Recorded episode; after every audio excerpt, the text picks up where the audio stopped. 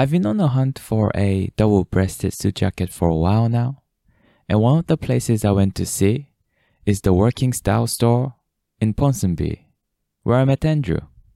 Andrew is the store manager there, and he was very kind in asking what I wanted and showing the shop around and listening to my frustration of not being able to find a decent quality double breasted suit jacket. But sometimes during our conversation, I realized that Andrew was rocking one. So I asked him where he got it from, and he told me that he made it himself. So it turns out he got into tailoring and he was trained under a bespoke tailor, Brendan Da Silva, and he has been making his own clothes for several years now. As a fan of good quality clothes and fashion, I had to have Andrew on the podcast to talk about tailoring and clothes in general too. As a consumer, my conversation with Andrew opened a whole new world of bespoke tailoring for me. And this has been super exciting, especially when I'm shopping because it adds a whole new dimension to it. Also, as a consumer of clothes, I've been aware of the sustainability of my consumerism. And one way I've been practicing this is to purchase few good pieces that will last a long time. And from what I can see, bespoke tailoring is as good as it gets when it comes to this. So overall, I would say our conversation was a very fun one, but also a very educational one. Thank you, Andrew, for your time and for the conversation. And thank you everyone for tuning in. I'm very happy you're here. Well, this is Everything Goes podcast, and I hope you enjoy my conversation with Andrew. How's how's that? Because I know you can hear your own voice, right? And some people don't like that.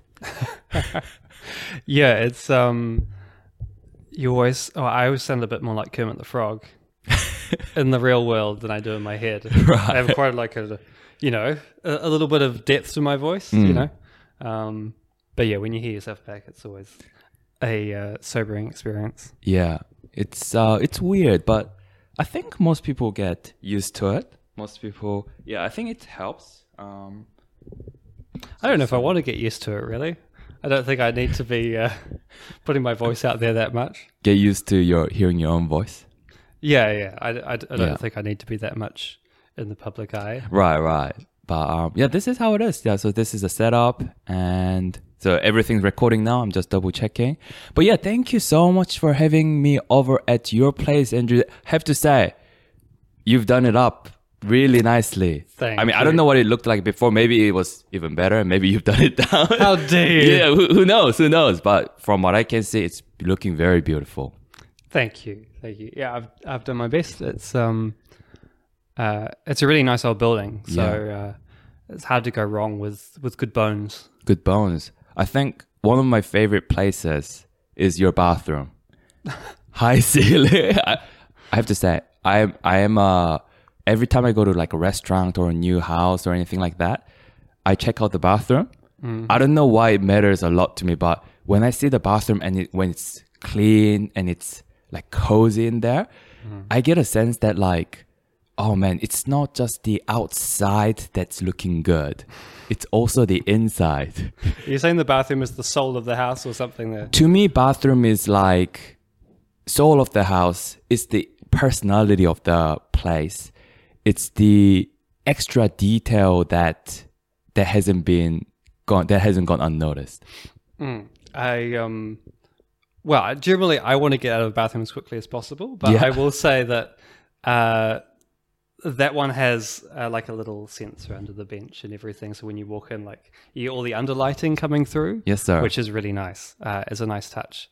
Uh, that has nothing to do with me though. That is, uh, I think the last people who lived here, they spent way too much doing it up. Yeah. And they also got in a lot of trouble because it's a heritage building, so you're not allowed to do a lot of things. Um, but their attitude to that was, I think, ask forgiveness, not permission. Yeah. And um, they did a lot of stuff, and I think the forgiveness was slow in coming. so uh, they didn't stay long in the flat, um, and they've barely lived here. So okay. yeah, Wow. I mean, I mean, I feel like you benefited off that high ceiling. I love the high ceiling of it and the raised, the shower part of it. Oh yeah. Also the not you know this is an audio show, but Yeah. uh, the uh, yeah the shower has a a window directly into it, which is an interesting touch. True. True. Um, yeah. I think the bathroom used to be the kitchen, Ah. Okay. so um, that might have been over the sink yeah. before. I don't, I don't know if I'm giving out too much information about your place. I'm sure no one can find the house from the fact that there's a, a window into the shower. Well, if someone does, I'm I'm more impressed than worried. Yeah, well, we both know they'd have to abseil down that like huge hole Yeah. to get in there anyway. So if you can break into the flat from there, then kudos to you, really. yeah. Yeah. Man, but otherwise, because you used to paint, Andrew. Yes, I uh, well, I still work a bit as an art teacher, Oh, okay. um, just community education, so teaching adults, not teaching children or teenagers. That is a skill that I have a lot of admiration for, but uh, I'm not cut out for that. Um, yeah, I uh, used to teach full time. I was um, teaching like oil painting, acrylics, portrait painting, Mm. um, and I used to work as a portraitist as well.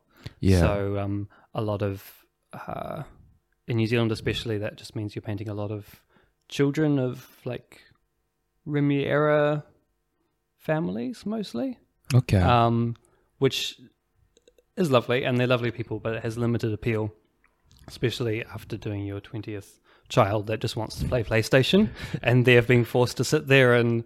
Uh, Either talk or just stare at a man that they don't really know very well. yeah. Um, so I've I had some like families give me PlayStation privileges. I could, you know, threaten them with revoking their their um uh, after hours um entertainment. But uh, yeah, I um painting adults is much more satisfying because you get the give and take.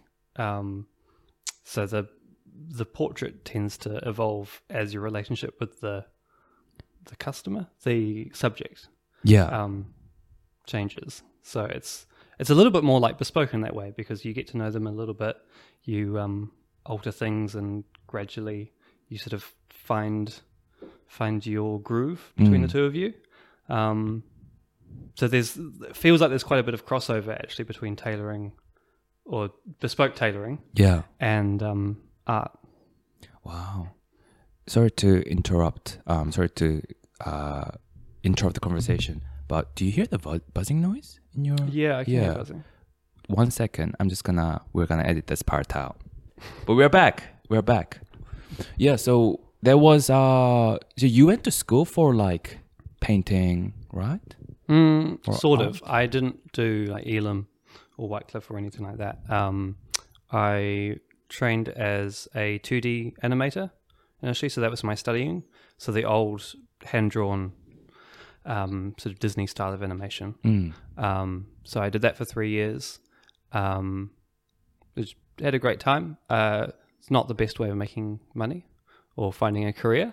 Um, and I wasn't a particularly good animator anyway. So You don't think so? no, no, definitely not. Oh, amazing. Um, it's a like there's a definite um, combination of being artistic, but also being a machine with it.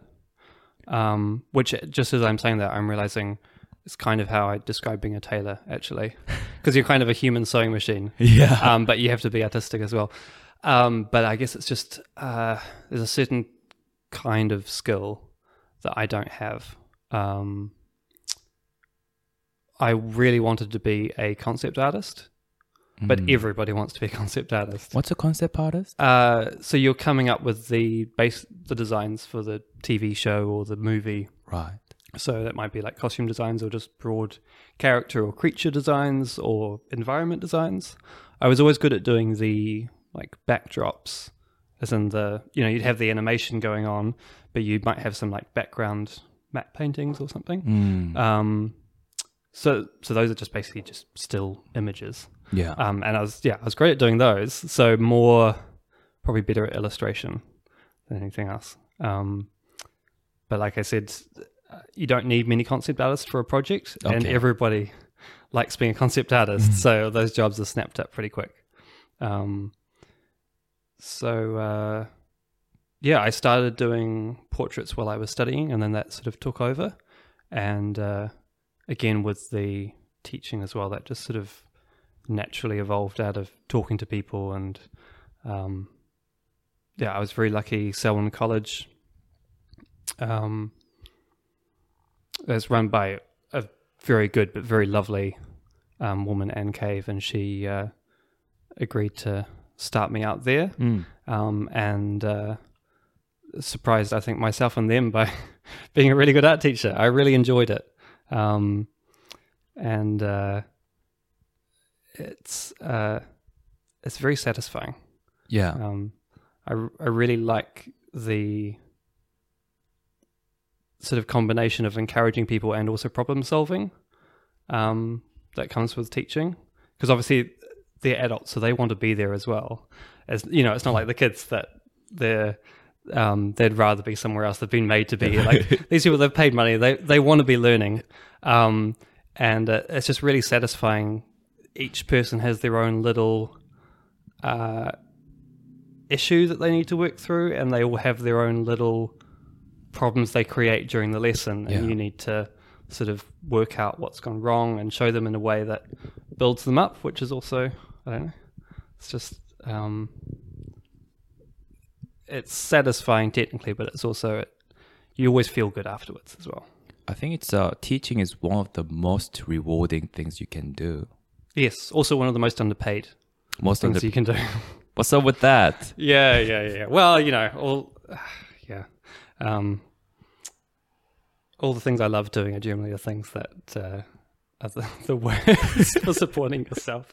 Unfortunately, I seem to have very impractical tastes. Mm. Yeah. So there will be do you mean like in terms of like teaching and drawing, Teaching, art, art? bespoke tailoring. Yeah. Uh, they're all things that require a lot of time and energy and uh, generally uh, not paid terribly well. Yeah. Um, I think with the bespoke tailoring, Mm. uh, you it just takes so much time um, that in order to just pay for your time in terms of the garment, the price of the garment ends up being so expensive that most Yeah. people either don't understand or just even if they love it and they understand the work that goes into it, they can't afford to pay for it. yeah. So it's a very, um, there are very, very few people, especially in New Zealand, that can afford and can understand enough to to pay for one of those. So And you're telling me the process before and I can see how it would take a long time. Yes, uh, also takes a bit of mental resilience because you have to take the thing apart Yeah. several times. As that thi- Oh. yeah, yeah, you do all this beautiful work, and then just part of the process is it has to has to be taken apart again. Um, so, yeah, there's a certain amount of patience uh, that comes with it. Mm. Um, it hurts a lot less now, ripping everything apart.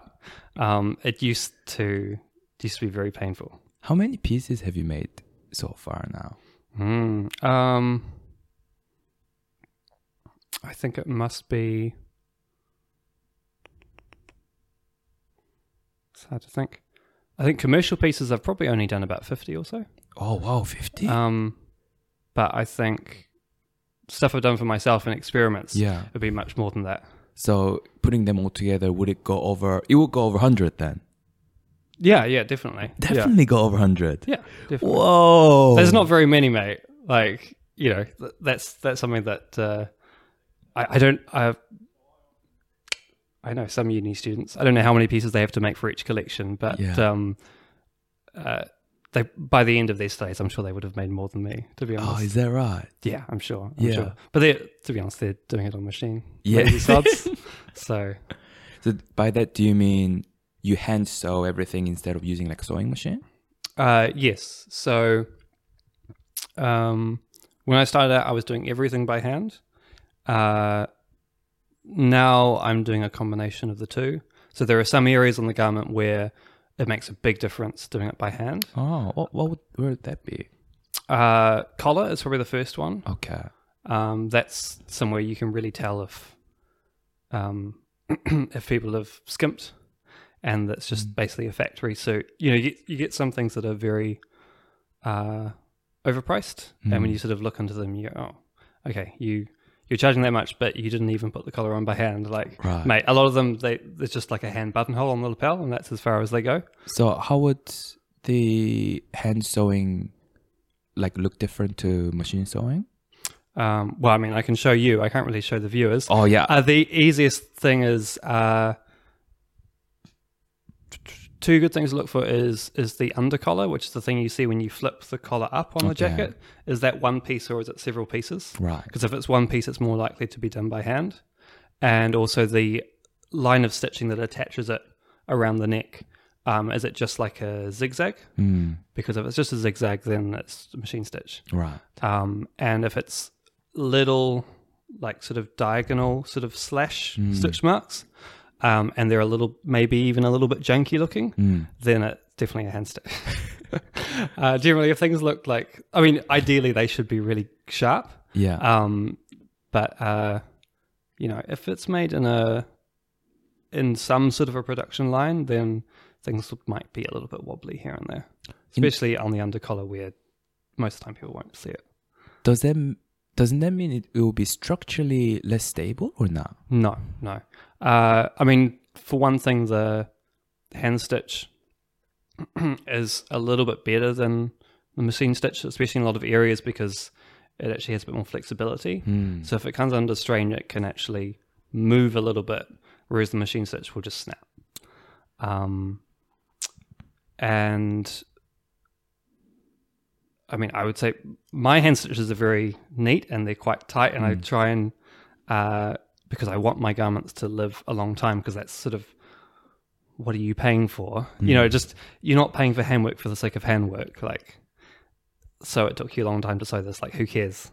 Um, the idea is that it should be more comfortable, and it means you can mold the garment to someone's body more, and it also should mean that it lasts a lot longer. So I want my clothes to be lasting for decades rather than years, um, and so that means flexible hand stitches, but also stitches that are like close together. Right. So I try and make them neat. Like I was saying, the the undercut. Some people like they'll skimp a little bit, um, even with the hand sewn ones. Like some of the ones you'll see, especially if you go op shopping, you might be lucky enough to find one which is handmade. But a lot of the ones that are, um, they're a little bit rough. So I try and make sure.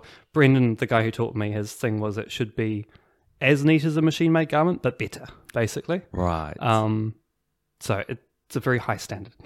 it's a very high standard. Mm. But I love that. I feel like this really uh, contributes and promotes the sustainability as well, Yeah, yeah, which is a big topic these days, of course. yes, definitely. Um, really don't want people to be just chucking things Yeah. out. Uh, and we were talking a bit before about you know glued jackets, the ones that are just fused down the front instead of have a canvas put through. Yeah, that, that's really interesting. Can you explain that again so the like the I can hear it again, the listeners can hear? Yeah. So um, originally, uh, garments had a like a hair cloth. Well, had what's called a body cloth, which is usually a mixture of different animal fibers.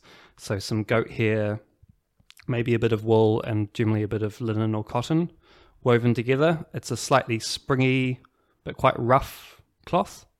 Um, and then also a few other layers in the chest, like horsehair. Um, and that was put in to give a bit of stability to the front of the garment where you really want it to behave and look sharp. So it's a slightly springy cloth, which means it doesn't crease easily, and it should hold a fairly consistent shape.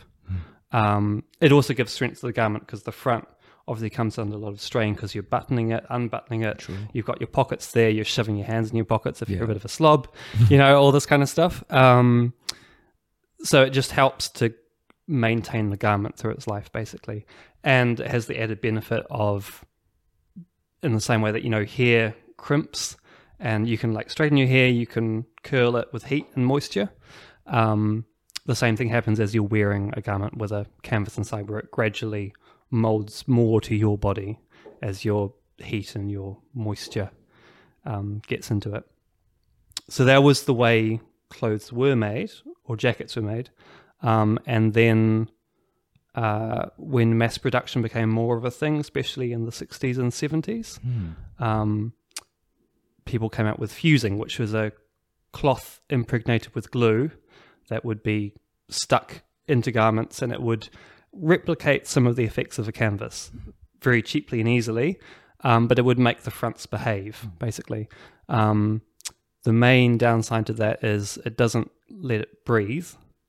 Um, and also, as the garment is washed more and more over its life, the glue breaks down and it starts to pull away on the inside. So you get this visible sort of bubbling effect happening on the fronts of jackets, which is generally not what we're after.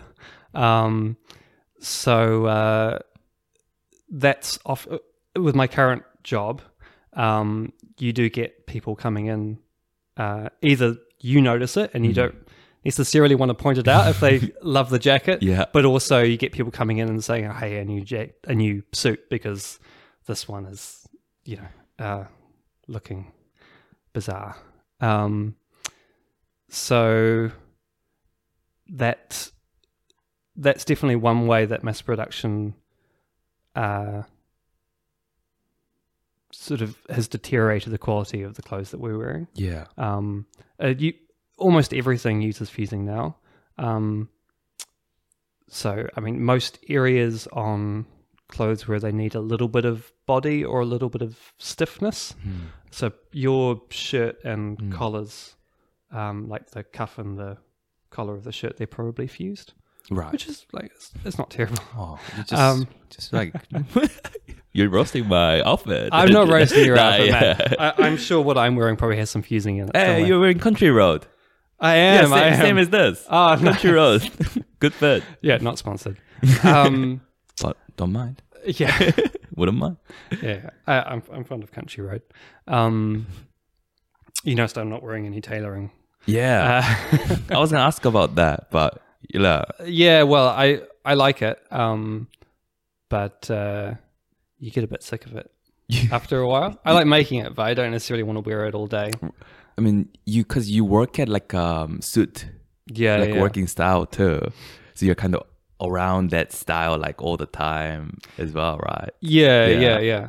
Um, I think I used to, I used to love wearing it more. Mm. Um, and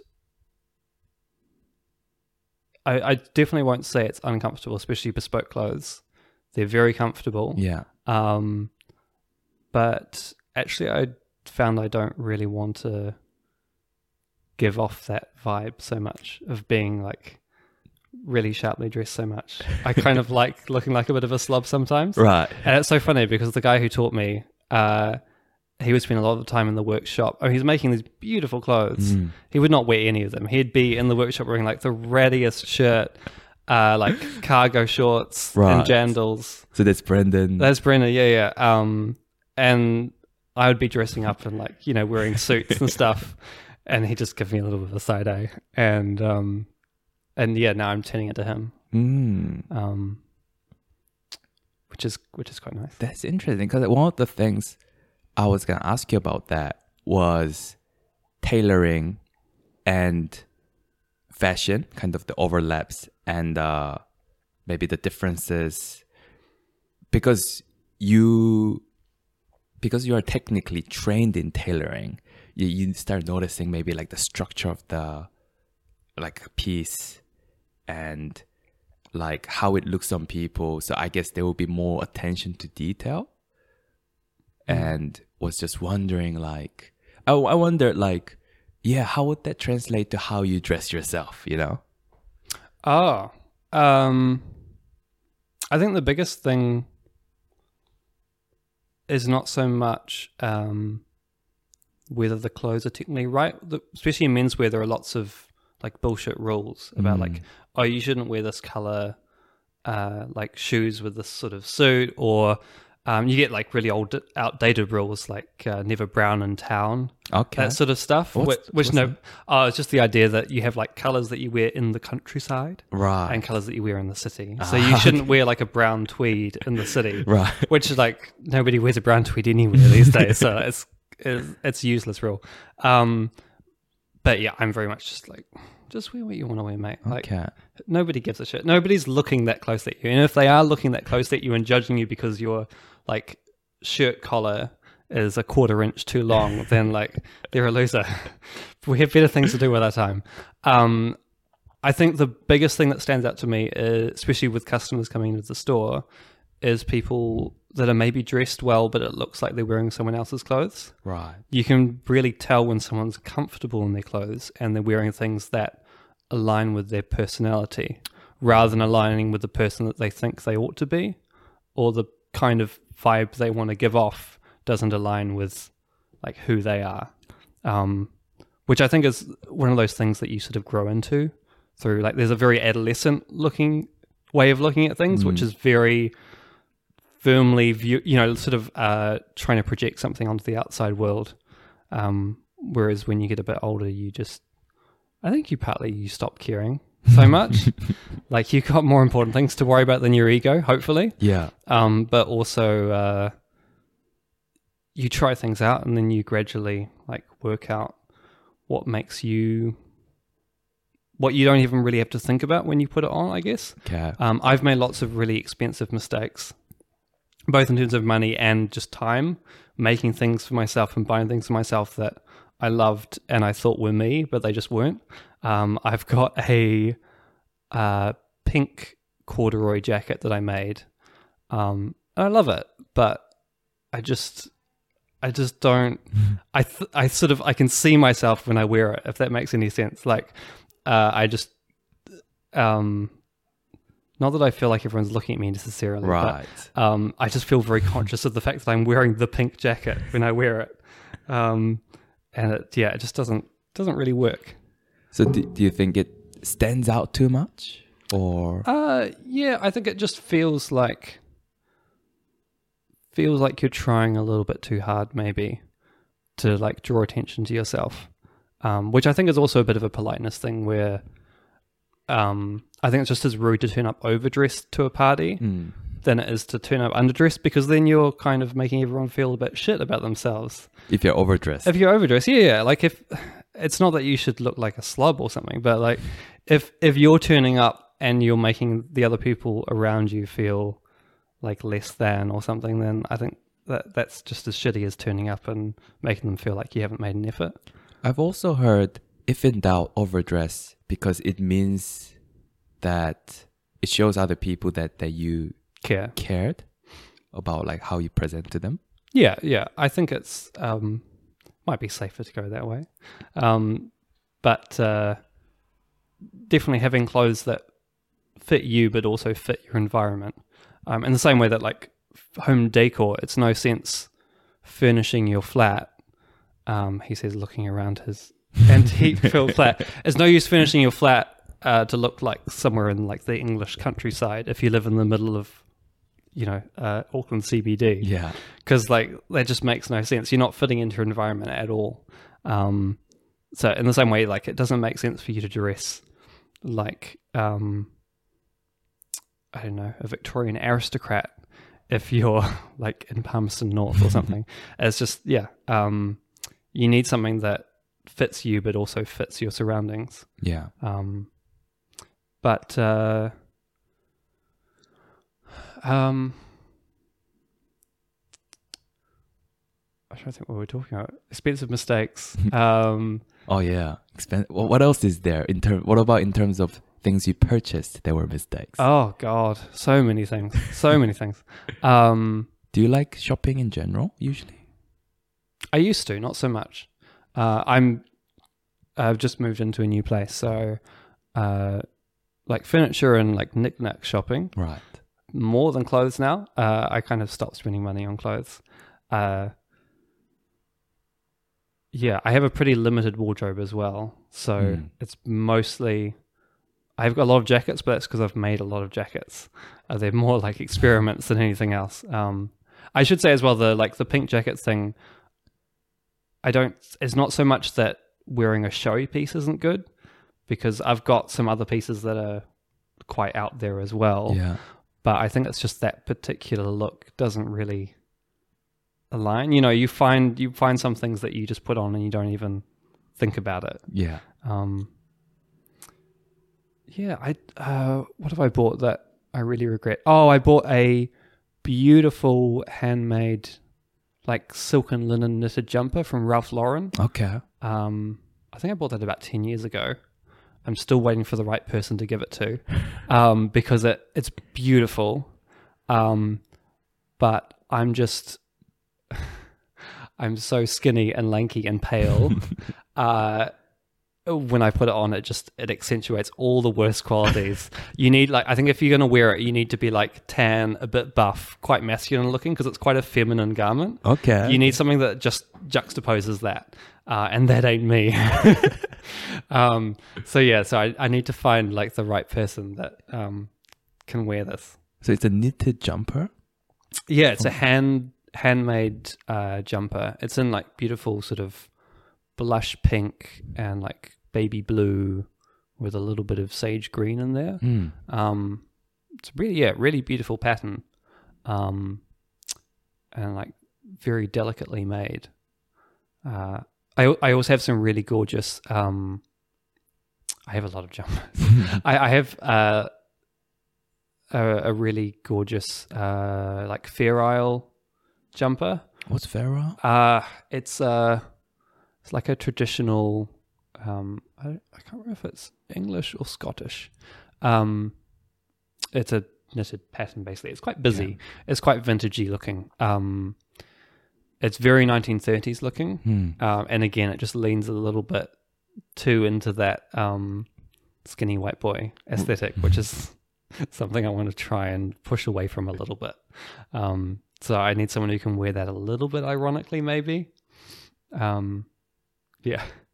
So for those like for the pieces that for those pieces, do you try to sell it? Have you tried selling it, or do you prefer giving them away? No, no, I want to give them away because I want to know that it's going to someone that'll really care about it. Right. Um, and I'd I'd rather have it be someone that maybe I'll see around wearing it rather than just it disappearing off into the ether. yeah. So I've got a lot of um, things that I made as experiments, and I don't want to sell them in op shops.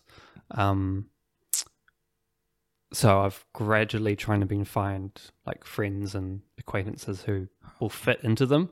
Um, so which is tricky because I'm very skinny. So I'm very skinny and very tall. Uh, I found a few female friends who'll fit into them, and they sort of wear them like boyfriend jackets. Hmm. Um, but uh, yeah, I'd much rather have a connection with someone and then gift it to them rather than sell it to someone. Why is that? Um, well, with the ones I've made, like I'm very attached to them. Um, because I've spent a lot of time Yeah. with them, and quite a lot of like physical blood and sweat has gone into them. Is it literal blood? Blood? Well, I try not to bleed over my work, but sometimes it does happen. The amount of times that I have stuck needles under my fingernails on accident. Yeah, yeah. Yeah. Uh, after a while, uh, your nerve endings just are fucked. so like, I I do it now. I'm like, oh, well, that's a pain. Yeah. Um, Oh, even I've- thinking about it. I've stopped bleeding from these now. Really? Yeah. I don't know if that's uh like if you should laugh or if you should call the. oh no, I should probably go to the doctor. yeah. Yeah. Um, Oh man. yeah. So uh, I mean, w- when you're sewing, you're using your fingers on the inside of the cloth as little sensors. Yeah. So you you prick your fingers like a thousand times a day. Yeah. Oh. Because like ev- every stitch you do a little pinprick because you have to go through and then feel that you've gone all the way through and then maybe depending on what you're doing you're either trying to go through your finger picks it up and you pull back a tiny bit so the stitch is on the inside of the cloth or you're touching and you're just like picking up enough of the outside layer of the cloth that the stitch is not visible Right. because a lot of the stitching that you're doing um, is to like shape the chest or the lapel or something. Especially on the lapel, you want to get a nice roll. So you put like hundreds of little stitches all over the lapel, Okay. and you're holding it and you're curling the cloth so that the lapel curls back on itself. And that's inside is there stitching inside the lapel? Because you don't really see many stitches. No, no, no. So it'll be it'll be inside. So you do it.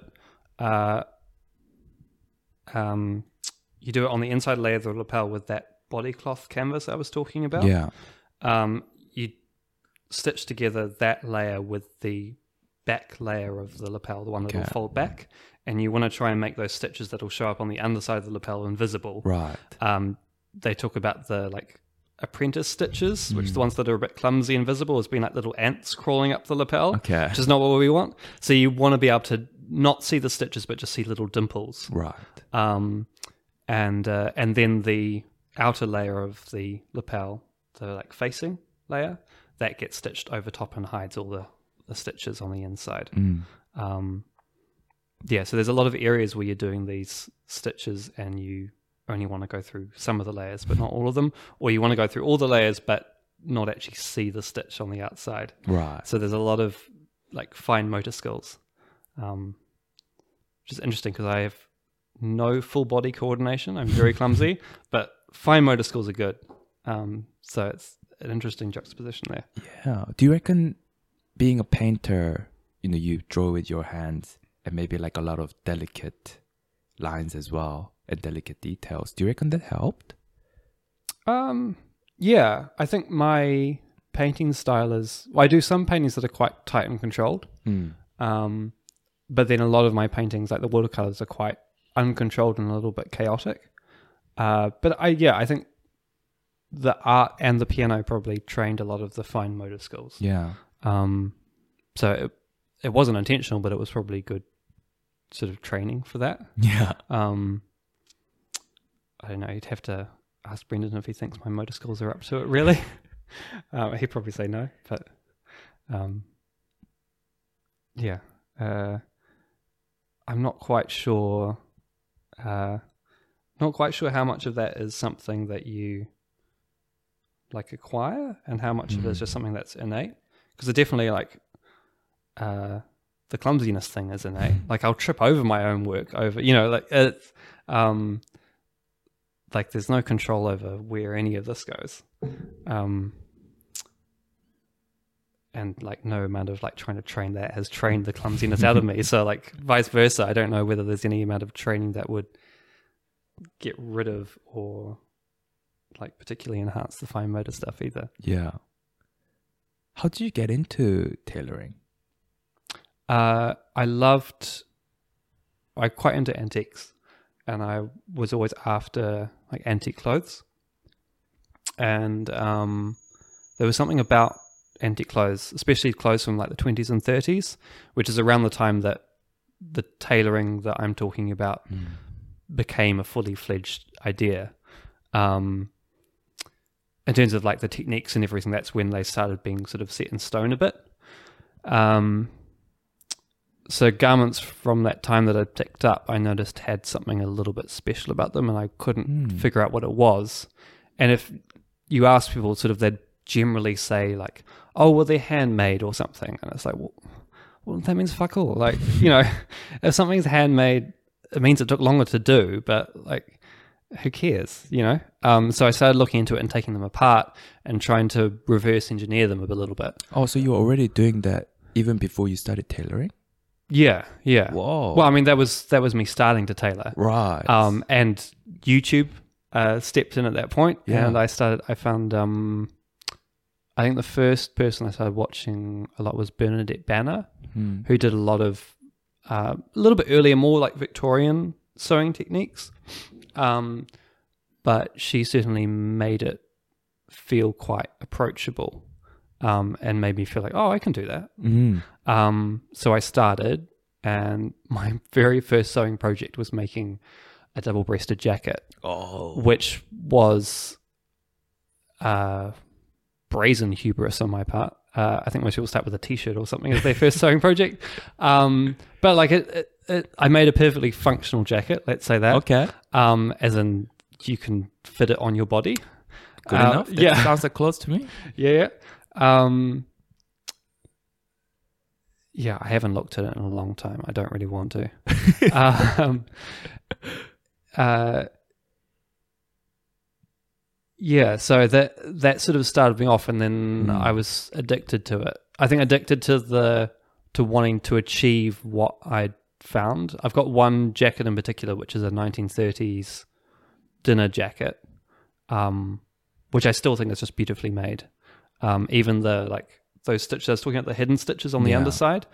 Um, someone was showing off because it's a black suit, but those stitches were done with uh, like beige thread, Okay.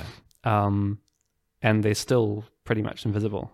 Uh, I know the, I think Danish tailors, the like when you finished your studies, your job was to make a black suit with white thread, Oh. as in you had to be skilled enough that the white thread wouldn't show, Yeah. um, which is a flex. um, I would not want to have to tackle that. Um, but uh, yeah, so a lot of that was trying to like replicate that standard for me, and then trying to work out. Uh, you know, the, the further you get into something, the more you realize how little you know. So, trying to find solutions to all these issues that were popping up. Um, and so I kept going like that for a few years, and then uh, I was talking to, um, oh, well, the- I was using Hawes and Freer, which is a fabric wholesaler here in New Zealand, um, for like canvases and stuff. And he suggested that uh, I talk to Brendan, Mm. And uh, so I got in touch with him, and Brendan's very generous, um, and he sort of took me under his wing as his student, and we, um,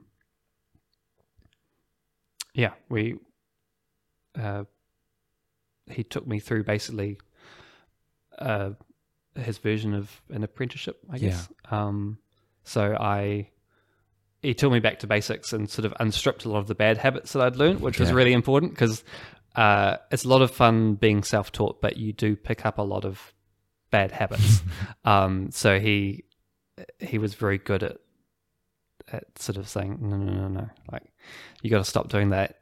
Um, and and also there's a lot of stuff that you sort of pick up and you half understand and you get the wrong end of the stick where you think you're trying to do one thing with this technique or you're trying to achieve something with this and you're actually you've got got things around the wrong way with tailoring there's a lot of um especially with fitting tailoring uh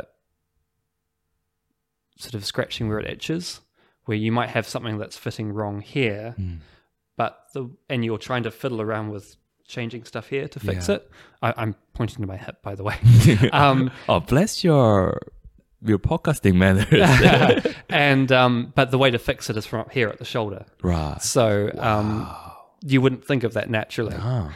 Um, so there's a lot of lot of that sort of thing where you you might be messing around for ages and getting really frustrated with like I can't fix this bloody thing, uh, and actually you're looking in completely the wrong area. Yeah. Um, but a lot of it's counterintuitive. So unless you're taught what to look for, um, you'll spend like ages messing around and never getting anywhere. So having that mentorship is really important, which is where Brendan was very generous because a lot of because tailoring, this sort of bespoke tailoring, is really dying out. Um, it's had a little bit of a resurgence recently, um, but a lot of the older tailors, the way they were taught was they had to really like dig for scraps. Um, like I heard about one tailor who was uh, he was apprenticed to someone, Mm. but the guy he was apprenticed to would like turn his back to him to try and like hide what he was doing because they were very protective of their knowledge. Yeah. And they didn't want to give anyone else an upper hand over them, so they were very scared. Um, of sort of you know the apprentice becoming the master, as it were, like of, of their apprentice overtaking them or of giving those skills away to someone who might then join a rival tailoring company. So a lot of the older tailors who have all this knowledge uh, are still very protective of it and quite secretive. Um, but it's like when they die, there's going to be no one Yeah. who knows all this stuff because a lot of it is just it's not written down, um, or at least if it is written down, it's written down in a way that when you read it, it doesn't really convey. Because there there are a lot of tailoring books, um, but actually you can't explain a lot of the stuff without physically showing someone. Mm.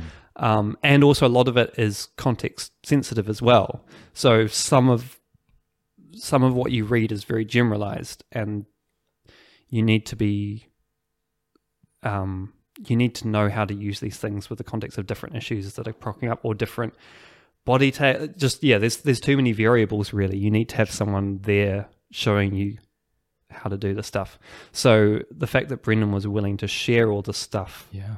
Um, and not be protective and not be um, uh, n- not try and like hold on to it just for himself. I was very grateful for Um because yeah, it's like why are you holding on to stuff, man? Like there's no one else doing it anyway, and um, like when you die, it's it's gonna die with you. So just spread it a bit and. Um, and I'd much rather do that. I'd I'd love the idea of um, training up more people and sort of spreading this more because uh, then we get better clothes Hmm. from. I'd love to see more more beautiful clothes out there rather than just more of the same shitty factory made stuff. Um, that's just gonna, you know, nobody's gonna care about it in ten years. Um, yeah, I can see why the person I can see how you know your like handmade pieces like handmade tailoring and the techniques that you develop over time can be like you would consider that like as a unique asset to yourself and therefore it's kind of your that's how you one way to like market yourself but um I can see that from that point of view, but would would not be best for you know to teach others, you know, to spread the knowledge.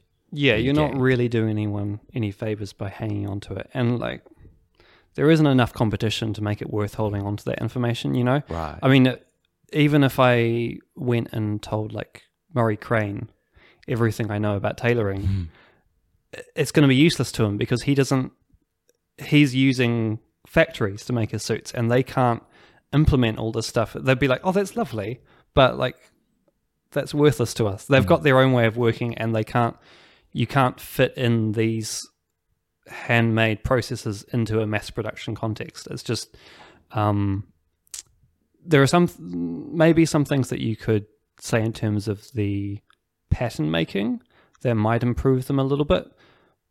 Um, but it with all this stuff anyway, it's not like there's one or like two things you can tell someone to add into a garment that's suddenly going to take it from like being 50% good to being like 80% good yeah. uh, they're all like little tiny drops that kind of add up to a beautiful thing. So it's not like if you have a handmade collar on your suit, then that suit is automatically worth like Yeah. seven hundred dollars more, um, or that it's you know uh, it's this much more beautiful. It's like every little thing adds up a little bit, um, with like the the handmade unique pattern, the handmade canvas in the suit, um, yeah, the handmade hand attached collar, all the shrinking and stretching you do when you make it. Um, you could go on and on and on, but uh, like the number of fittings you do as well, and the flexibility with those fittings, uh, like I was showing you, where you have you at the first fitting, especially, you can do things like you can just move where the pockets are, Right. which you can't really do with a made-to-measure garment, um, especially not having the garment sort of put together and on the person, and then it's still able to take it all apart and Yeah. change everything about it basically um so yeah there's all these little things that add up there isn't like one big thing that then turns it into a bespoke garment um, it's just little tiny drops And we should say when we say Brendan, it's Brendan Da Silva, is it? yes From Preston And Morris. And Bo- Morris. Yep. Preston and Morris. Got my show notes. Yeah, so he's he's still working away at uh, queen's arcade Yeah. um, yeah, making making his beautiful suits. Um, I think he made one recently, which sounded like a pain in the ass. That was beautiful, beautiful blue silk.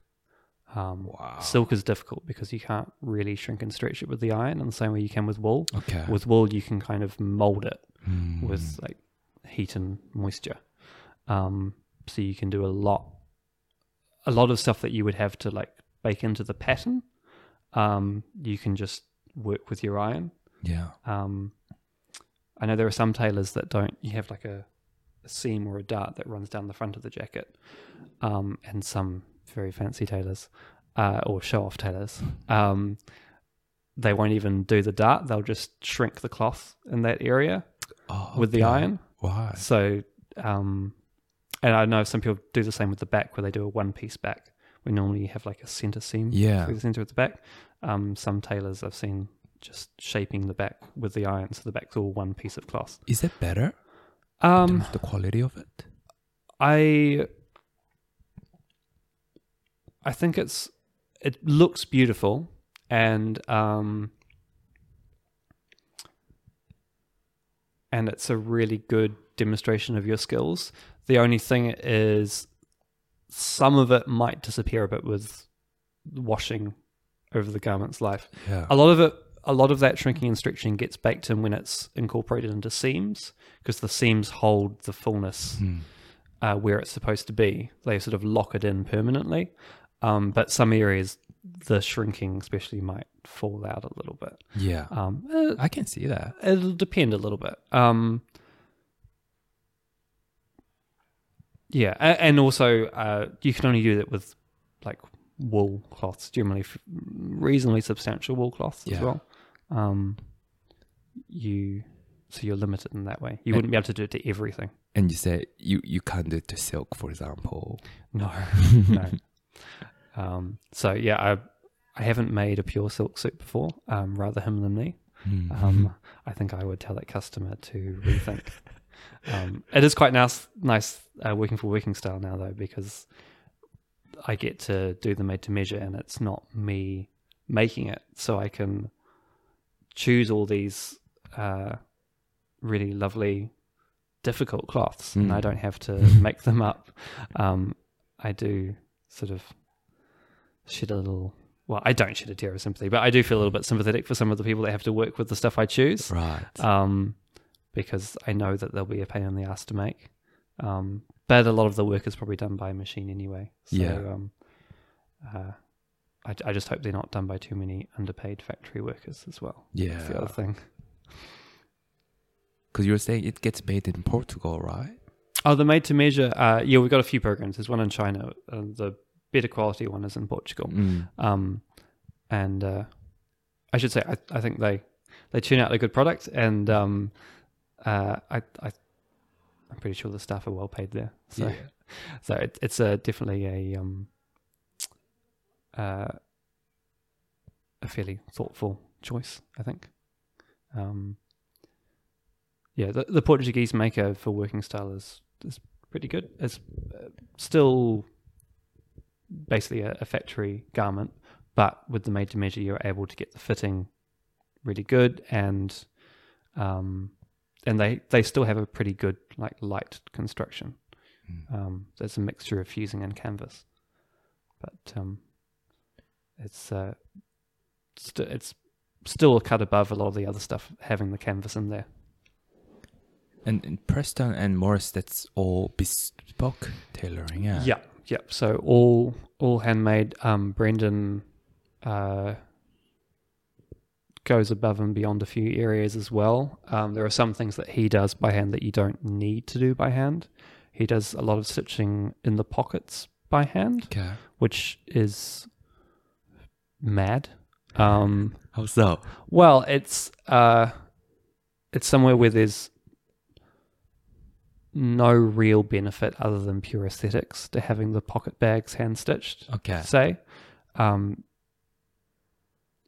it- it might add a little bit of flex, like I was saying. The hand stitch is a little bit, you know, will sort of give before it breaks, rather than a machine stitch, which will just snap when it comes under pressure. Um, or if it comes under pressure and the thread is too strong, it'll tear the cloth, which is even worse. Mm. Um, the ideal is to have a stitch which can flex if it comes under pressure, but if it comes under too much pressure, you want the stitch to snap, not the cloth around Yeah. the stitch to rip, uh, which is why polyester thread is often not a good, or why choosing the strongest thread is not often the best choice, because if if this thing, you know, um, gets pulled by something, you really you just want the stitch to snap. You don't want the cloth to rip. Um, so often we'd be using uh, like silk or cotton thread rather than polyester thread. Um, but yeah, I mean, Brendan, I still on some of my suits. Um, if I'm doing it for a client, I'll do a lot of the stitching. I won't sew up the pocket bags by hand, but I'll sew a lot of the like pocket jettings, and those are the exterior parts of the pocket. Okay. I'll do those by hand, which is still more than most people do. If I'm doing something for myself, uh, I just want to get it out as quickly as possible. Mm. So I'll do it, all the stuff that you won't see from the outside. I'll just do by machine. Um, Brendan sews all his linings in by hand, um, which is above sort of the industry standard for bespoke. Um, I do half and half. I do some areas of the lining by hand, and some areas I do on machine. Now I've got some jackets I did where I did everything by hand, um, but I've decided that those are areas where it's better to do it on machine and because it doesn't really affect the garment very much in terms of either the fit or the life of the garment Mm. um, and uh, especially in New Zealand, you want to keep the price as low as possible so that people can actually buy the damn things. um, so put the handwork and the time into the areas that will really make a difference for the customer. Um, especially because the lining often the lining will be the first thing to go, so you want to be able to take the lining out and replace it if you need to. Because again, these things are all about being reused and having a long life. So being able to replace the lining easily and also um, leaving large inlays in the cloth. So those are the seam allowances. So not just having like a centimeter seam allowance, but maybe having like an inch seam allowance. So if someone becomes a fat bastard, then you can let out the waist, you know, a good few inches. Yeah. Um, and because generally you're making all these things for people who have like office jobs. Um, so they'll like I'm sure like myself, I'll probably get a pot at some point. so you need to like allow for the beer the beer belly to grow. Oh, sounds like a good idea. um, the tea's getting to me, and Joe, I'm just gonna hit the bathroom and be right back. Yeah, sure. We're back. We're back. there we go. Is it your sunnies on your uh on there? No, no, no. Oh, your glasses. Yeah. So what's the um outfit of the day, Andrew? Outfit of the day, I have um oh heavyweight t-shirt from Hallensteins, which I really like. Oh yeah. Um, I like Hallenstein's like t-shirts. Well, the heavyweight t-shirts they do, and they're like thick cotton socks. They're really good. Hmm. Um, I got Country Road jumper or sweatshirt. Mm-hmm. Terrible term, sweatshirt. I don't know whose idea it was. I call your call your garment sweaty, basically. I mean, I know it's what you're if you're exercising in it, which I don't do. I don't do any exercise. Hmm. Um, but uh, like if you're exercising it, you get sweaty. But don't advertise that. like sweat clothes, great. It's really appealing. um, and these are country road chinos. Ah. Oh, sorry, no, no, um, they're working style chinos. Working What star. am I saying? chinos. Yeah, yeah. So Yeah. I am actually wearing some company product. Um, I got them altered and I had them change out the belt loops for side adjusters, which I prefer. Oh, how did you change it? Oh well, just just I, I didn't tailor them myself. I just had the company tailors Yeah. do it. Um, but uh, I haven't got my tailoring studio set up in the new place yet. But you can. There's one things we can do. We can take the belt loops off and we can put on those side straps instead. Oh, nice. So I just like. It's a better look, I think. Yeah. Um, so yeah. Is it high waisted? Yeah, yeah, they're quite high waisted. Yeah. um, which is better with tailoring because that's I quite like high waisted trouser with a t-shirt and then a jacket over top. I think it's a good combination of being able to get the tailoring in there without looking too stiff because that's always the battle is um, not just going the whole like suit and tie unless Mm. it's appropriate for your workplace, but it's not really appropriate for mine, and it's not not the uh, not really how I want to present myself, I guess. Um, Is working style chinos usually high waisted like that, or did you kind of tailor or get it made? no, like these that? ones are high waist. These are the heavier weight ones that we do. Okay. We've got a lighter weight one, which seems to be a bit more of a normal waist, and then these heavier weight ones, which are a bit higher. Um, but I tend to like my cloth a bit heavier, I think, because I'm basically just noodle arms and like tiny, tiny like toothpick legs. Um, so I find the heavier cloth makes it look like I have more shape than I do. So it's like tailoring; it's all illusion. Yeah. This makes it look like I've got at least some meat here when I, I have none.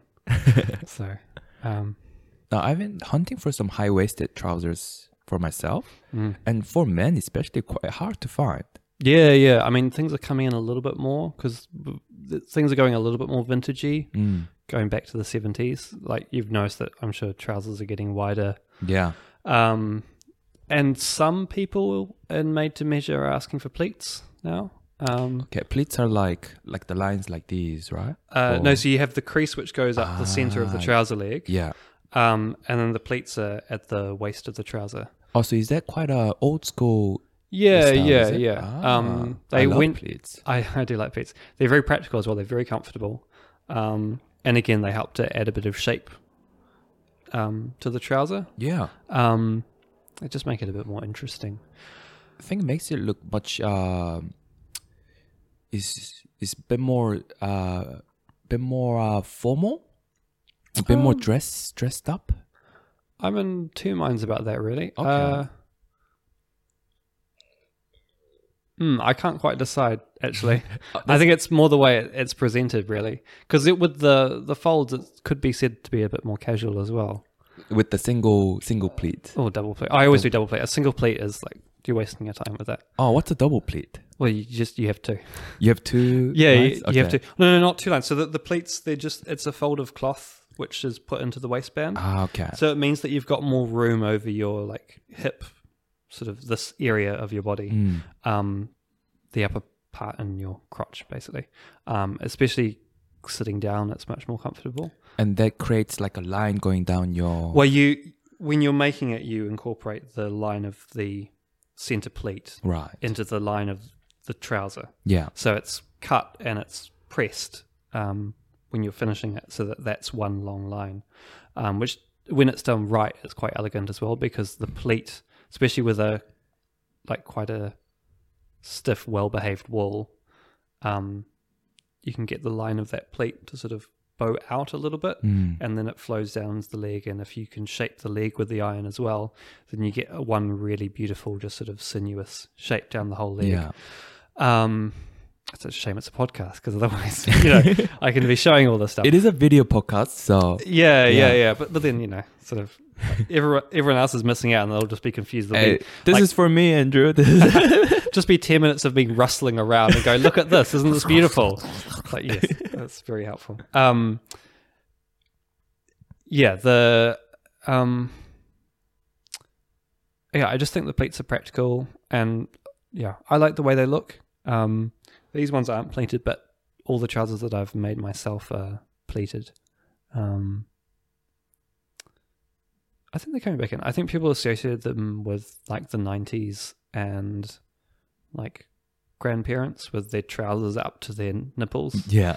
that kind of thing. Um, and now that's coming back. Now everyone wants to be a grandparent with their trousers up to their nipples and huge pleats. Heck yeah. So um, yeah, I'm I'm keen to see some more of that. yeah.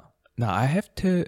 I've been looking at like women's section for trousers these days, Mm. just so that I've just been looking at like wider legs and higher waist trousers.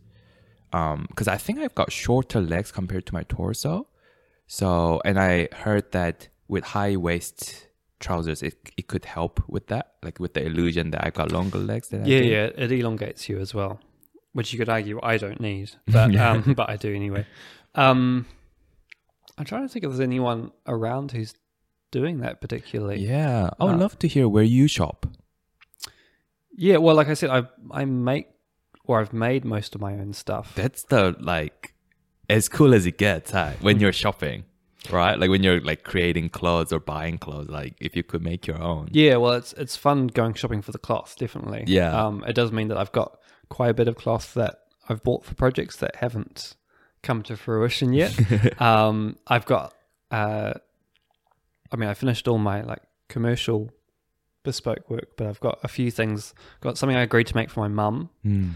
um, which I I said would be she would have this winter, which is has not happened. Uh, moving house and everything just uh, that took over. I've got something I made for a friend, which is just over there out of shot, which is a lovely chocolate brown, which also needs to be finished. Um, and then I've got some trousers that I was going to make with a friend to teach her to sew. Um, Oh. and we've just been both a little bit too chaotic to really commit to anything other than just cutting it out at the moment. Um, so yeah, those will be done, and then I can allow myself to make things of myself again yeah. um, with my ample free time. I mean, you, I've, you know how long these things take to make, so it's um, making things in my time off work. Things will move very slowly now, but that's okay. Um,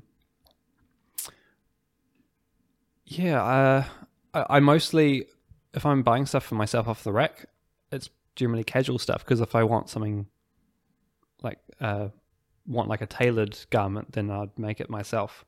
Um, definitely, I've noticed the main thing I think with uh, like either made to measure or ready to wear stuff. Um, the most important thing people fuss around, especially the made to measure customers, they'll fuss around lots of like little choices. Um, but really, the most important thing is the fit. Hmm. Even beyond, I mean, all the, all the hand work is and what I do is brilliant. Um, but the number one thing is the pattern making and getting the fit right. Um, the handmade, you know, like attaching the collar by hand and making everything else by hand is all great, but it's it's all in service of getting that fit I see. better. So it's it's all just trying to enable you to fit stuff as closely as possible. So probably the number one thing is just even if it's machine made, if the person who's making the pattern and tailoring it to you knows their shit, then that's probably the number one thing. Um, and uh, oh, on a side note as well, um, being a bit boring with your first purchase is probably the best advice I can give to anyone, especially with a suit. Um, Okay. Because, as I've possibly said before, I've gone for lots of really interesting and exciting cloth choices and like button choices and things, and they just don't get worn because they're too much, and they just they they distract from you. 'Cause You want to be the focus of attention. You want the suit or whatever you're wearing to be amplifying you, uh, and you don't want someone's first impression on meeting you to be like, "Oh my god, wow, what a jacket!" You want it to be like, "Wow, doesn't Andrew look good?" You know, like they should be looking at you and thinking that you look well dressed, but not picking what it is in particular that makes you look well dressed. That's really interesting. Um, yeah, well, that's my opinion. And some people Yeah. would be like, I want them to look at my belt because it's really expensive, but or or it's a beautiful belt. Um, but uh, yeah, I'd much rather have people not be able to sort of say what it was about you after you've left that was nice, but just generally you just looked really good. Um, because that way the focus is still on the person rather than on what they're wearing. Um, I've gone off topic again, haven't I? what were we talking about? We were talking about oh, we we shot ready to wear. Yeah. Um, oh yeah, and just the so being boring. So like picking picking a navy like a plain cloth, picking a navy or a grey, probably first, and Yeah. not going picking buttons that don't stand out.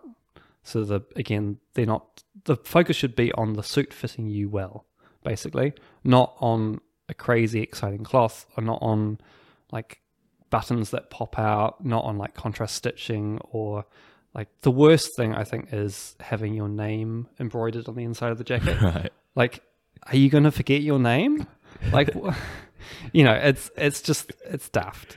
Um, it's just there for the sake of it because you feel like it makes it yours. Like you bought it, you commissioned it, it's fitted to your body, it is yours. You don't need to put your name inside of it to say that it is. Um, I think the maybe the one way I'd like it done is putting the date that you commissioned it. I think that's quite nice, especially if you get a lot of stuff made, Mm. because then you can look back and be like, oh, like I, you know, I had this made back in, you know, 2002 or whatever. Um, I think that's quite nice, but yeah, putting your name inside, like, um, uh, it just seems a little bit silly. Um, I really like Scotch and Soda, and I really like Country Road Mm. but that's all for like really casual stuff. Um, but I just I think they know their style and they do it well. And is it well constructed and good quality and things like that?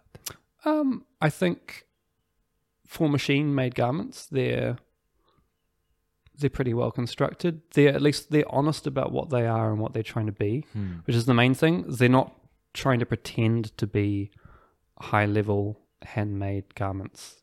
It's like a lot of the stuff that you see with suit manufacturers is trying to pretend they're trying to like emulate some of these handmade methods and just sort of bullshit their way through it, and it just ends up looking a bit sad because they can't do it. Um, so at least with the, those kind of clothes, they're more authentic because they're not trying to be that. They're just, um, they're like nice designs. They're unpretentious, uh, and yeah, they're at least authentic about how they're made and Yeah. what they've done, um, what they're trying to do. Uh, I like Scotch and Soda because they're a little bit more unusual, um, and I just like their choices of colors and things. Mm. And then Country Road is like just nice, comfortable, decently made. Like you know, generally like if I want anything cotton, I'd go Country Road. Um, and then Hallensteins is for the stuff that nobody really cares about, like socks and stuff that no one's going to see. So are your socks from? Uh, yeah, yeah, they're Hallensteins. Yeah. Yeah. Um, yeah. What do you think about COS?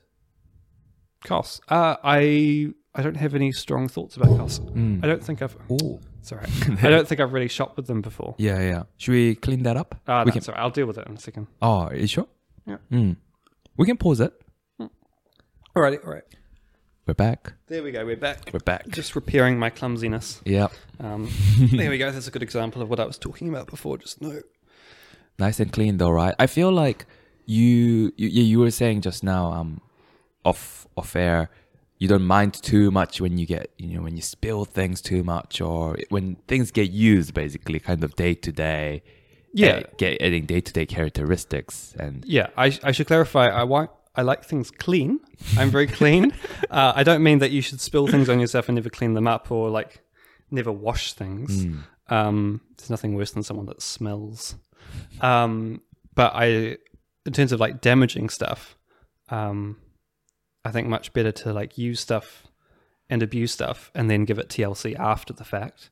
Like look after things, but don't be afraid of damaging them if that makes sense. Um, so like yeah, if if you, um, I don't think you should be like overly protective of the stuff you've got Mm. like use it and let it serve you um but then like when it starts to wear through then it's your turn to put some work into it and to bring it back up so i've spilled some stuff on the rug but i'll i'll give it a proper clean at some point and then this will this can go in the washing machine as well Oh really? yeah yeah it's fine Oh wow.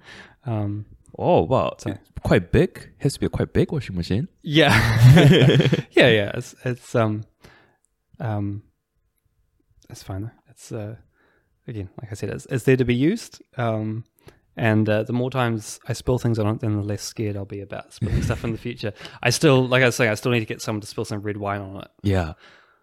Um, so that that'll be a fun moment. Have you had flat warming yet? I have. I've had the flat Ah. warming in groups though, because Ah, it's I not quite big enough to have everyone here. Um, so I've I've been doing it in my friend groups and segments. Um, but it's good that they were pretty well behaved. Yeah. Um, Survived that. Damn. yeah, yeah, yeah. Well, I didn't have people like climbing on the piano and stuff.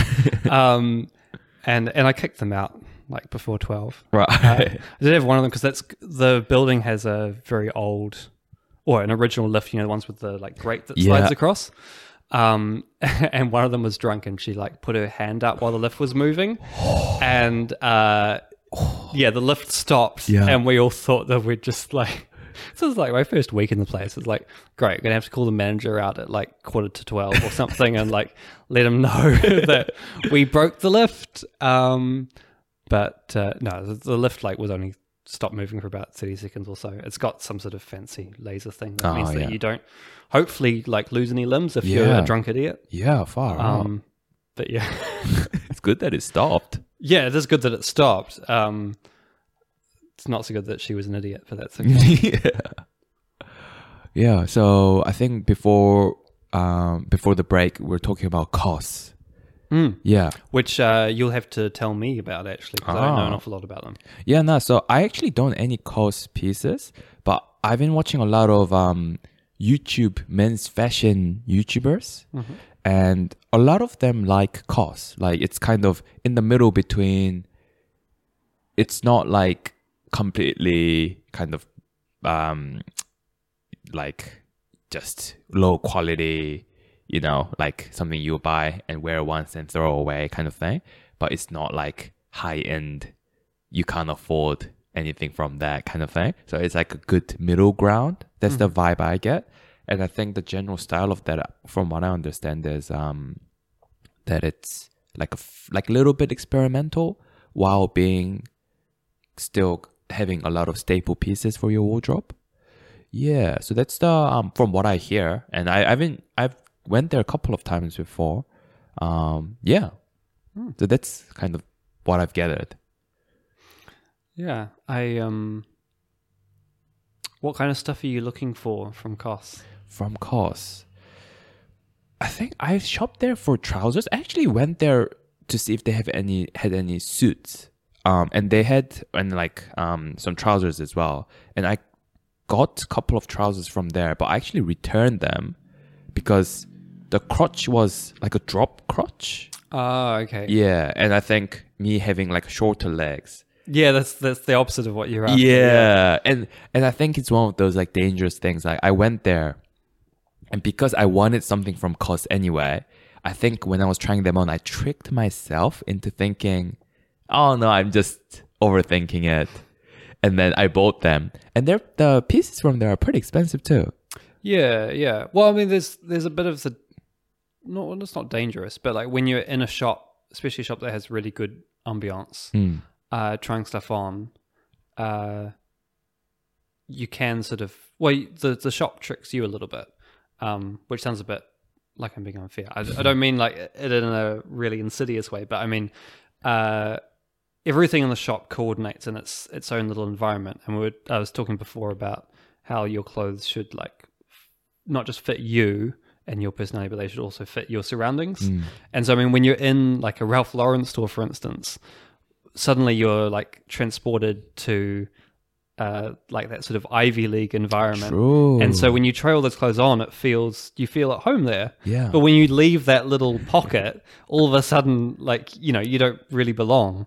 Um, so, and also things like you know, the stores have lighting that accentuates that. I mean, a lot of I've noticed. I go into a store, and um, my skin actually looks kind of healthy.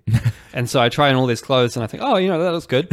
um, and then I get home and I realize I have no tan and I'm just like this pasty, pasty purple boy. Uh, and so a lot of those colors don't really work anymore. Um, so yeah, there's some little things that you need to keep in mind when you're trying stuff on, especially in a store that has a really strong sense of style, because often that tricks you into thinking that you can. a- A lot of the stuff that I'll buy, I'll buy like one thing and then I'll mix and match it. So often, if I'm wearing something, I want one thing to be the star of the show and then everything else to be a supporting character. Okay. So there should be one thing maybe that you focus on, which often would be like a tailored jacket, but it might be something else. Um, and then everything else should be a more like low key player to that. I think.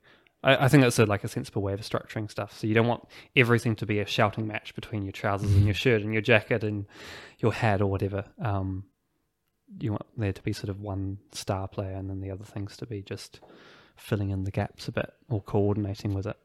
Do you have brands that you like, especially like um, you mentioned like Ralph Lauren a couple of times. Yeah, I like Ralph Lauren. Uh, I think the way that they design their clothes is really good. Um, a lot of companies now are designing things.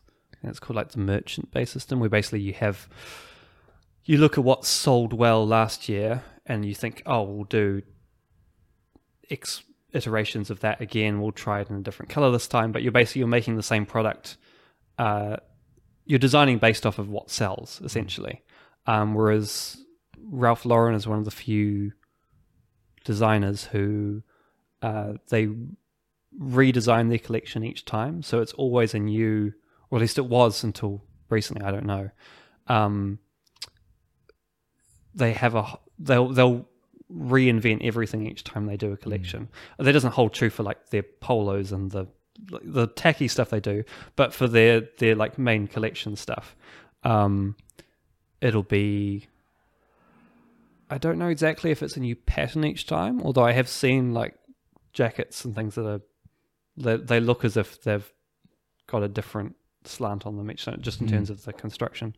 But um, they they're not just trying to replicate what they did the year before and sort of push it back in your face with a different cloth or something. You know, they're they're actually trying something new each time, which is more expensive for them and it's more risky, but Mm. I think it pays off in the long run and you get more interesting things Yeah. because you're not just tuning out the same thing again and again each year. Um, the other thing they do, which is really rare and is one thing that really sets them apart, is they design and have all their own or a lot of their own cloths made just for Ralph Lauren. Oh wow. So that means that they have a particular look to them, um, and there's a lot of Ralph Lauren cloths that yeah you, you won't find another manufacturer using because a lot of these things you can spot the same cloth being used across different companies. Oh wow. Um, and so you know, like there's a lot of Ralph Lauren stuff that you get, which is very uniquely Ralph Lauren because it's been made exactly the way they want by the by the mill. Um, and a lot of the like jacketing tweeds they have made, I've got a Ralph Lauren jacket and uh, like a hunting check, but they do them in it's like it's a tweed, but it's a slightly more open weave, and they're often just a little bit softer than a a real tweed would be. what the tweed? Uh, tw- it's a um, traditional English cloth. Okay. Um, it's quite usually quite heavy, quite thick, and quite hard wearing. Hmm. Um, sort of traditional country fabric. Um, it's got quite a like a textured, sometimes quite a fluffy look, Okay. um, and usually like a mixture of earth colors. Um, yeah, so they'll they'll do like it'll be a tweed, but it's sort of their version of it. It's a slightly softer, Oh. slightly looser, Yeah. more relaxed version of a tweed. Um, and I mean, they do that with things other than tweeds, but it was just the best example I could think of. Um, yeah, so that's uh, that's my opinion on Ralph Lauren. I don't know. I, I, I like them. Um, apart from their like sort of very touristy, um, like the brightly colored polo shirts and things. You're not a big fan of. them. No, I'm not a fan of it, but I think it's uh, good if it enables the company to keep on doing what they're doing with their other stuff. Yeah. Um, it's a good enabler. Let's say that. Um, if it enables them to keep doing what they're doing in the other areas of the company, then Mm. I think it's fine. Um, I just, yeah, I just think they're ugly, and and people buy them not because they like the garment, but because they want to have the little horse Yeah. on and have people go, oh, that man is wearing Ralph Lauren. Um, so it's not actually about them; it's just about them wanting to push something in your face. Be like, I buy Ralph Lauren because I have money. What's the? Is there much, much um distance between like designers and tailors? Um, I feel like they go hand in hand in a lot of times. well, if you're a bespoke tailor, then you're a designer as well because you're doing everything from selecting the cloth, Yeah. and drafting the pattern. Um, in in the big bespoke tailoring places in like London and well in England and Europe, um, you have what are called cutters, who are the people that are sort of front of house. They'll talk to the customer, they'll select the cloth, and they'll draft the pattern and do the fitting generally. And then you'll have the tailors, who are the people who are probably in a basement somewhere Mm. making up Mm. um, the garment. So they do the physical sewing and the ironing and everything. Um, so in the bigger companies, there's a divide, like a definite hierarchy, Yeah. um, and there's hierarchies within that. Um, but uh, in the smaller shops and the um, like little atelier places, there'll be just a one one person band, so one person who does everything, like Brendan or like Yeah. Um,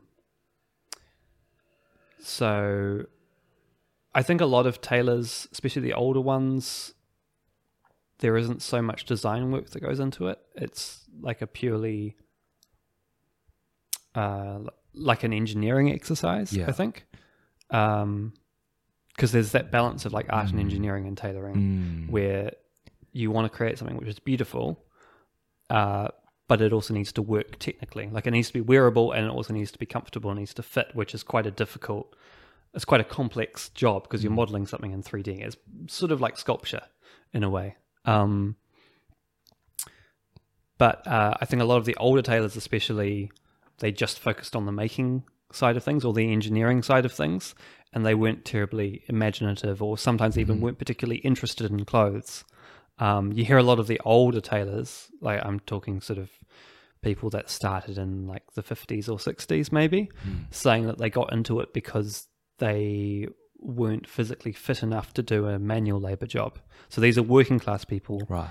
um, that probably have no real interest in clothing. I mean, some of them might have, but um, they got into it from certainly not a not a very intellectual point of view. More Um, as a necessity. Yeah. yeah, more as a necessity. I mean, it, it wasn't a. The job has a bit of kudos to it now, where people have romanticized it.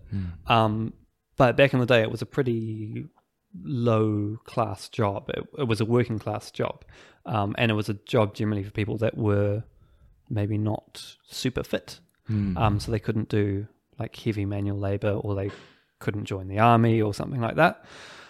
Um, so as time has gone on, it's attracted more people that are actually interested in clothes. Um, but I'd say it's still a balance of the two, which is good, I think. Um, but I think it, meant that quite a lot of those tailors, they're not thinking about clothes, they're not thinking about outfits and thinking about fashion a lot of the time. They're just focused on making. Um, and there's a little bit more design work that goes into a lot of these tailoring houses now, where Yeah. they're thinking a little bit more in terms of uh, not necessarily like what's in vogue now, because you don't want to make something which is very of the moment, because then it'll look dated in like a couple of years. Ideally, you want something which is toeing the line a little bit, so it won't look particularly of any decade too much. It should be fairly timeless, um, which is its, its own design role anyway. Uh, I mean, that's that's quite difficult to achieve by itself anyway. Um, but uh, yeah, I think I think if you're a bespoke tailor, there's you have to be a designer as well to a certain extent, but you're much more your scope is much more limited.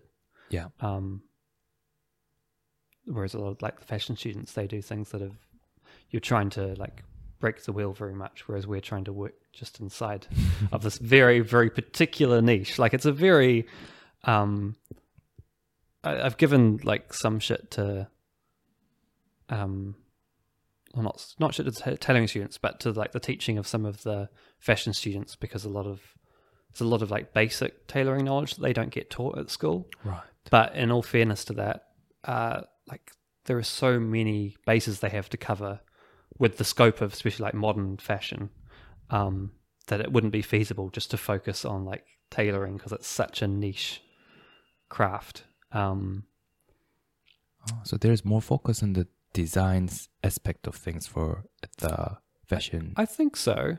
Um, there was someone I was talking to recently who um, I don't think that either he hadn't taken it on board, maybe, or they hadn't properly explained the way that like darts work in terms of like what the purpose of a dart is or what it's functionally doing.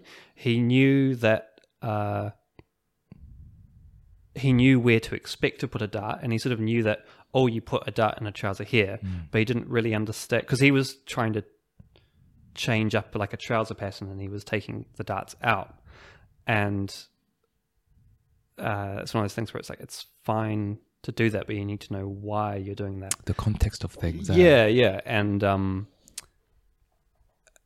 and you know the idea like with the data, you're not just it's not just take cloth out of an area which is sort of his understanding of it but the main purpose is actually putting fullness over another area Okay. so you're trying to, it's creating a 3D shape again.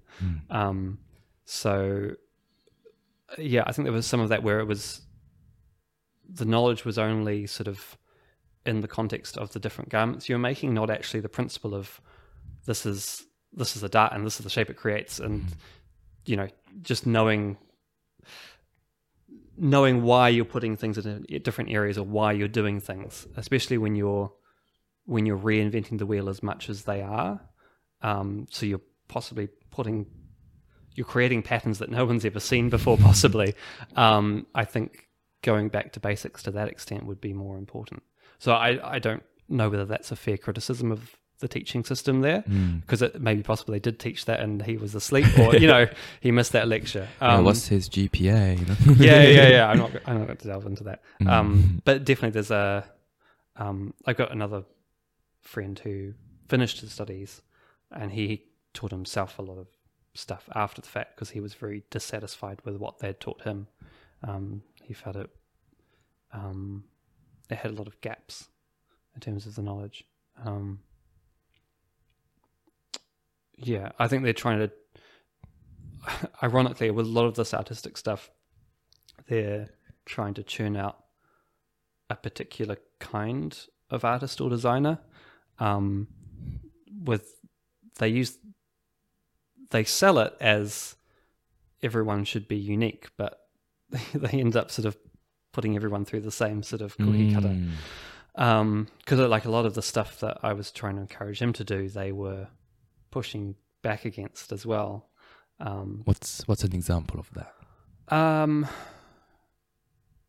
they were try. He wanted to do clothing that was more sustainable, so I was trying to suggest practical ways of doing that. Like your Yeah, yeah, ways ways that mean you can make a garment which is classic and which doesn't look particularly of any moment and is actually wearable in a day to day context, um, but has longevity baked into it in like more hidden ways.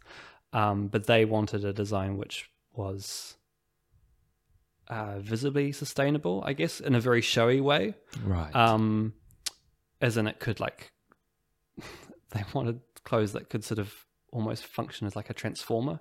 Like it, it would be a jacket, and then it could turn into like another object, basically. Um, which is a cool idea, but a I've seen it done a lot. Like it's not a unique idea, uh, and also uh, it's not actually very practical or very useful. And I don't think people are really going to use that versatility. So having something which is has sustainability sustainability baked into the way it's made rather than just as a glossy sort of surface look at me i'm sustainable Yeah. and i'm like kooky and i've got all these like creative ideas um yeah i i can definitely understand why they didn't appreciate my input on that um It makes sense to me. Like I mean, like being able to. You were saying like you want to make pieces that would last not years but decades. I feel like if you buy one jacket instead of buying like three or four over twenty years or so, I feel like they will contribute to the sustainability. Yeah, and that's I try and sell it to people as well as because obviously these things cost a lot of money. Mm. Um, but actually, if you add up how like how many jackets and suits are you buying and replacing Yeah. at the moment, if you actually just bought one and it lasts you that long, like how you actually do save money in the long term. Um, also helps that in terms of what you're paying for is exactly just the garment. You're not paying for like marketing or you know a lot of these these companies. Um, it's it is fair enough because you need to pay for the marketing. Marketing is expensive, but you're not when you buy one of those garments from a manufacturer. You're not only paying for the garment; you're paying for a lot of other things as well. Maybe like you know how in like Pack and Saver countdown you buy like mints or something and you will say like thirteen dollars, but then underneath it will say like zero point seven two dollars per hundred grams. Maybe we should do that with clothes. Like it's like two thousand dollars, but it's actually zero point zero five dollars per wear compared to two hundred dollars jacket, but it's like one dollar per wear. Yeah, I mean, if you can convince someone to do that, then yeah, be my guest. Um, that would be an interesting conversation. yeah, Uh, could be a new model. it could be. It could be. You'd uh, have to sell some sort of advantage to the companies, though. Yeah. I don't know what they'd think about that.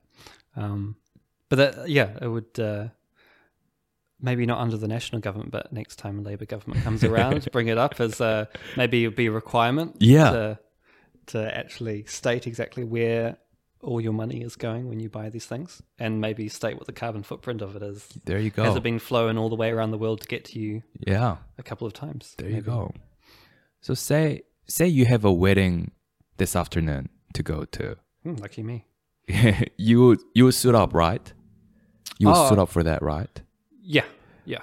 What do you have like your would you wear your own suit that you made or do you have have you bought a like what's your go to Yeah, Suit. well, I, um, I don't fuck around with other people's suits. Yeah. Um, no, I, I don't have any. I don't have any off the rack suits actually.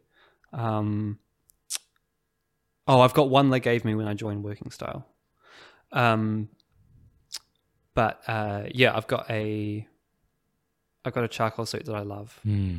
uh, that I probably wear the most. Um, that one actually, um, I had a run in the the like handles on the cupboards in the shop that I manage. Uh, they're at just the perfect height that they like slot into and grab onto my hip pockets on my jackets Okay. and I'll be like talking to a customer or something, and all of a sudden I get stopped, and then I've, it's hooked into my jacket pocket. Um, I've got a few that have just started to give way at the edges of the pockets, but then uh, I had a customer like a month ago, and I was talking to her and getting some shoes out, and I felt myself stop, and then I felt myself go again. I was like, "Oh, that's not good. I'm moving again." Yeah. Uh, and I Oh. finished with her, and I looked down, and there's like an L-shaped rip Right. right, through my jacket, and that's my favorite jacket. Yeah. So, um, yeah, I was pissed. I pissed at my own shop. Um, but uh, yeah, I've patched it up. Um, and it's that kind of thing again, like we're talking about. Um, is the Japanese called like wabi-sabi? Wabi-sabi? Oh, there's a It's like uh, like a leaning into the repair of something, or leaning into the damage and making it a feature. So I've I've done like a nice little like hand stitched repair around Ah, that's it. cool. Um, so I'd rather it wasn't there. Um, I'm very conscious of the fact that that pocket is now quite weak. Um, so I'm not stuffing my hands in my pockets too much. Um, but uh, yeah, I've got a few. I've got a few go tos, but they're all they're all things that I've made. So I can't advise you too much on suits. I mean, I can tell you to like you know get a made to measure at working style Yeah, or something yeah. from yours truly. Um, good for my commission as well. Hmm. Um, but uh, yeah, are, are you wanting uh, me to make recommendations on ready to wear suits and Oh, whatnot? yeah. No, I think I've been looking, kind of looking for a suit. I'm not in a hurry, but I've been kind of looking for a suit for a while, and was just wondering, like, in terms of like the quality of it and the like the fabrics they used and things like that. Um, was wondering like if you had any some you know any brands or things that stand out to you because the other day I was at Pol- Politix Hmm. And they recommended this suit by Joe Black. I think I found that found out that it's like an Australian company that they made, and they said um, that's like the person who told me that worked at Politix, and he said that's like the best kind of quality suit that he he found to be. Um, yeah, so I was just wondering if you had any like, um, do you have any? What about in terms of like, should I go wool suits?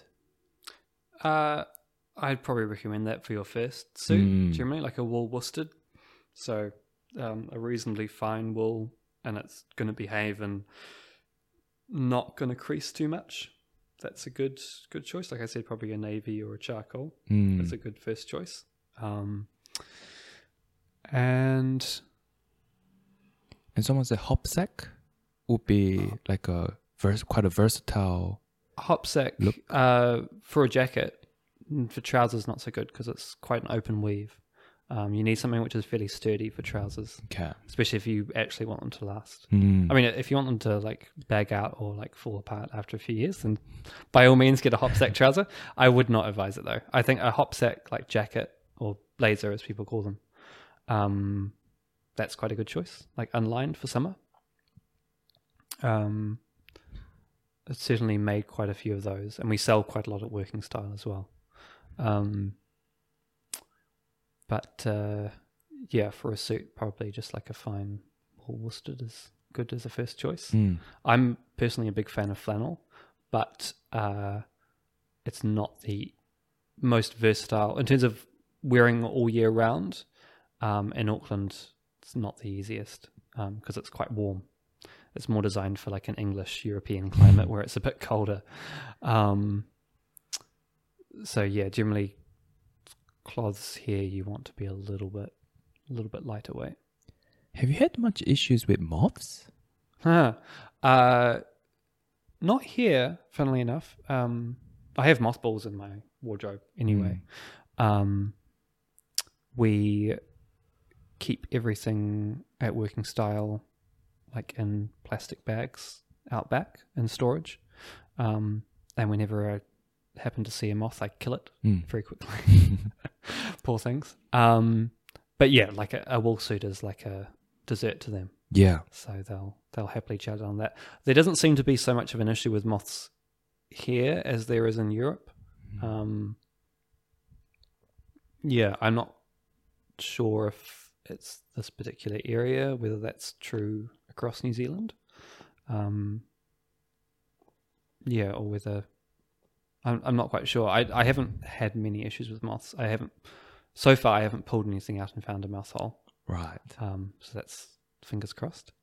Um, but yes, I mean somewhere like a storage room in a shop like ours, uh, that would be very dangerous. Like if you if you had an infestation, that would just rip through all your stock. My last Barker suit Mm. got attacked by moths. Really? Yeah. Wow. Yeah. It was just just sitting in my closet. And this was when now I wear a bit more have more opportunities to wear suits now, but I mean for years I didn't. And I just stored it in my closet and I got my trousers. I was taking them to a tailor to get it like a bit shortened. And they were like, Oh, there's a hole there. And they recognized it as like a moth hole. Mm. And then they started pointing out there are like so many holes. And I didn't even know there was a thing. Mm. And I got home, I looked at my jacket, and at the elbow of my jacket, huge hole. Oh no. Yeah, so ha- had to, yeah. I mean, I had basically throw away. Well, at least you uh, you know it was real wool. Yeah, exactly. Yeah, there you they, go. They ain't chewing through polyester. Yeah, Um. Oh, that's unfortunate. Yeah. yeah. broke my heart. I think I wore that like twice. Oh. It's like a big investment from my side too. Yeah, yeah, yeah. That's that's a shame. That's a big waste of a of a suit. Oh. Yeah, I was like, can you do anything with this fabric? Well, I guess not because it's got like holes everywhere. So yeah, couldn't really think of much to do with that. Hmm. Um, what were we talking about?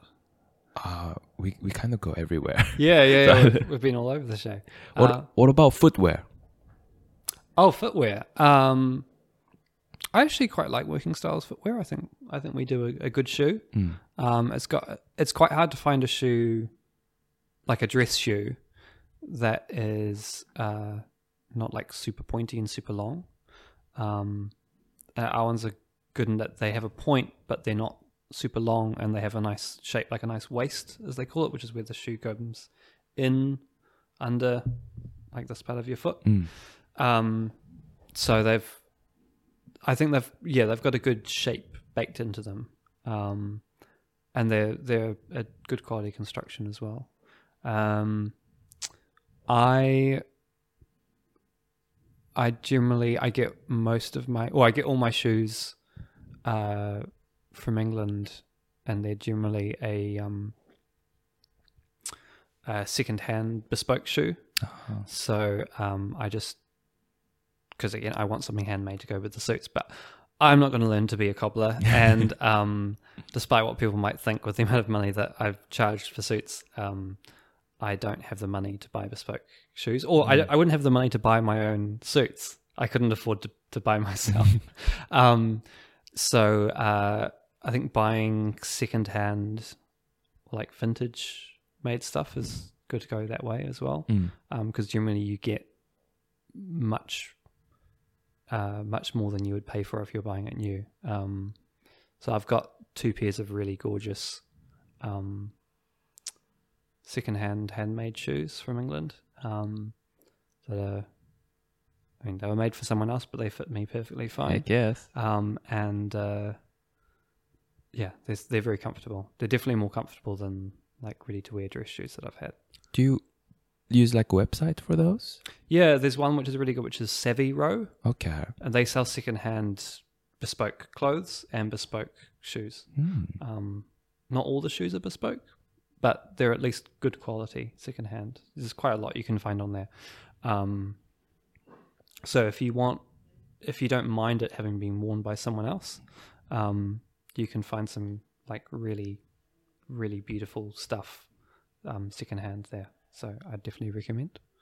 Um, yeah, I think if um, if you're into tailoring, permanent style is a really good starting point. He's a journalist that writes about uh, like sort of classic fashion.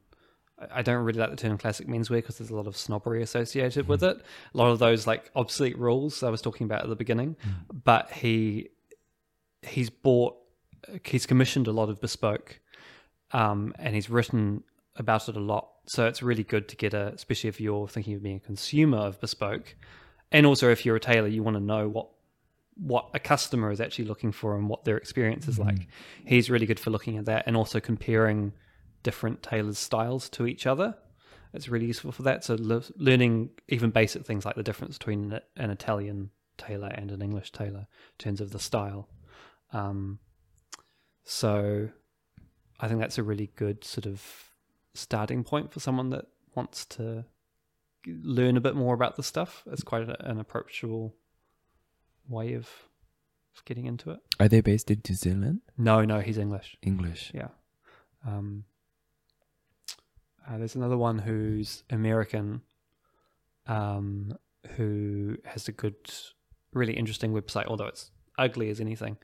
Um, and he's uh, looking from a maker's point of view, looking at bespoke garments and ripping them apart and critiquing them. Hmm. Some of his critiques are very entertaining because he hates. It's interesting hearing him like rubbish a garment. That's really interesting. Um, so there's there's been a few that he's like ripped into, and he's been very disappointed by how they were made. yeah. Um, and it's also really good as a maker uh, to look at stuff and hear someone being very critical of it because it makes you pull yourself up a bit more as Yeah. well, um, uh, and look at your own work a bit bit more closely, perhaps after reading one of these, and be like, oh shit, do I do any of that? um, yeah, so that's really interesting. It's also just you know we all like uh, hearing people ripping things apart. Yeah, so, you know, absolutely. t- um, generally like critical reviews are more more entertaining than positive ones. I think I want to, or one of the things that interests me is like to be able to tell when something's well made, something's handmade, or something's like machine sewn. Um, I think that would be cool. So that when I see an expensive item, I'm like, oh, okay, like this is not expensive just for the sake of it, but there's like a reason for it. Hmm. Or like finding the hidden gems in like say op shops and things like that. Like to be able to do that would be pretty cool. Yeah, definitely. I mean, going op shopping is um, is a really good exercise in that because yeah, after a while you get your eye on and you can just spot something, you know, uh, hanging off the rack. Um, I guess probably the quickest way of telling something is just looking at the undercollar and seeing if the undercollar's been put on by hand Okay. because that's a really good first indication. Um, like see if it's got that just machine zigzag stitch Hmm. because then you immediately you know that it's um it's a factory made thing. Um, I mean buttonholes are a good way of Okay. at least getting an, a first indication if there's been some handwork in there. Right. Um, generally, I mean, uh, I don't know how well I could describe it uh, just just with words. right. But yeah, generally, uh, um, like a handmade buttonhole has a slightly more three dimensional look to it. Three dimensional. So Um, this one right here would be machine. That'll made, be right? machine. Yeah, Yeah. yeah. Um, It's quite flat. Would you say? Like- yeah, yeah. Um, and uh, often, if it's a nicely made handmade buttonhole, it'll be more of just a teardrop shape Okay. rather than uh, like a keyhole. Right. So the machine made ones are like very regular, and they'll it's basically it's like a, a straight line or a straight cut, and then with a like a you know a keyhole like a half circle at the end. Whereas the um, when we do a handmade one, we try and shape it so it's more of just a gradual teardrop shape. Okay. Um, oh, the other easiest way actually is um, a machine made buttonhole is made and then cut. Made and so okay. the you'll actually be able to see that the stitching is sort of cut through on the end. Well, it's it's made so it's set back a little bit from where it'll be cut Mm. then it's cut. Um, so you you'll see the edges of the buttonholes a bit raw. So this one here, for example. Yeah. Yeah. Um, whereas a handmade buttonhole is cut and then sewn. Right. So the threads are looped over the cut edge of the, Okay. which I'm sure you can imagine uh, would mean it lasts longer as well because you're not, it's not fraying out because the ends are protected by the by the sewing. Yeah. Yeah. Um, it takes quite a long time to do a handmade buttonhole. So doing one well, like it's usually about an hour per buttonhole. So say we start making a jacket today. Yeah. How long would that take you? Um, well, uh, I'd take your measurements, select the cloth, assuming I've got the cloth here, so I don't have to order it in from somewhere. Yeah. Um, I could draft the pattern in probably about an hour Okay. and then cut it out, which doesn't take an awful lot of time, but you need to be careful. Uh, thread market, which is the most tedious job in the world. It's where you've chalked your pattern onto the cloth, hmm. but you then you want those marks to be permanent because obviously you're handling this a lot. And even more so than with a factory job, you're taking it apart, putting it back together. So you want those marks that you've put on the cloth to stay the whole time. So you sew through the cloth with white ah. thread and then you snip so you get a little dot of thread left in the cloth all along where you've got these lines. Hmm. Um, that takes a long time. You need to hopefully you've got like a new album or something to listen to. uh, you just sit there and you stitch and you snip and you stitch and you snip. Or two hour long, two hour long podcasts. yeah, yeah. Um, and uh, so that's probably a good few hours, and then you baste the thing up. You can probably do. I can probably do a first fitting in like a couple of days Okay. if I need to.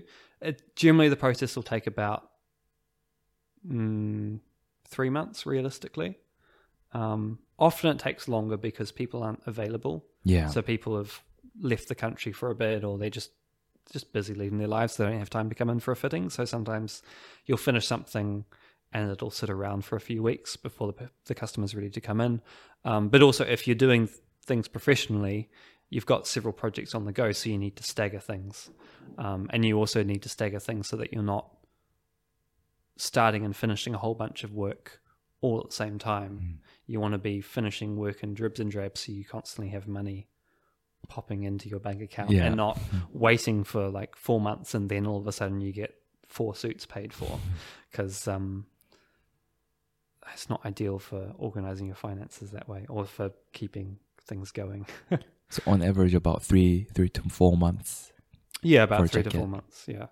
Um, whereas a made to measure one, which is made overseas, um, that's generally we quote people about six to eight weeks. Hmm. Um, so much quicker turnaround time. And if that was made in the country, obviously, I think the actual time it spends being made in the factory is about a week or so. Okay. Um, so, yeah, they're they're pushing these things out much much quicker because most of that time that I'm quoting is actual time that you're spending physically working on the garment.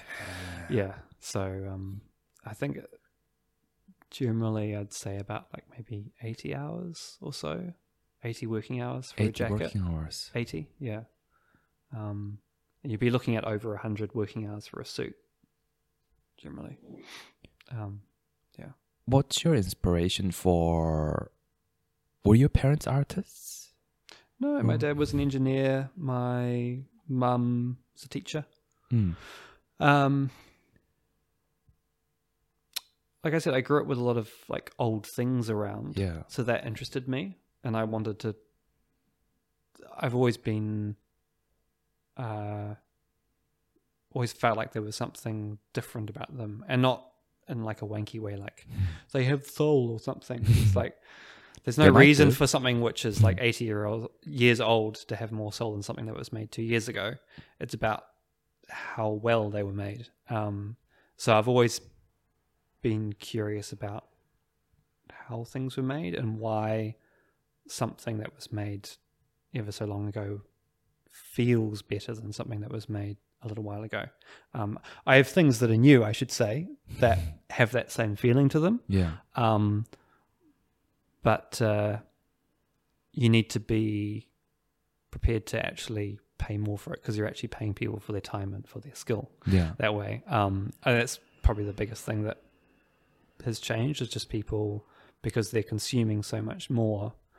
They're so used to paying so little for things that they're not prepared to actually invest in things. Um, and there is, to a certain extent, like I'm very privileged in that I'm able to afford those things. I do have to save up for longer, Mm. but um, for the most part, I you know I still have enough income that I can afford to save up and put money towards something um, that is beautiful. Uh, a lot of people just uh, it's no shame on them. They just however hard they save, they're not going to be able to, you know.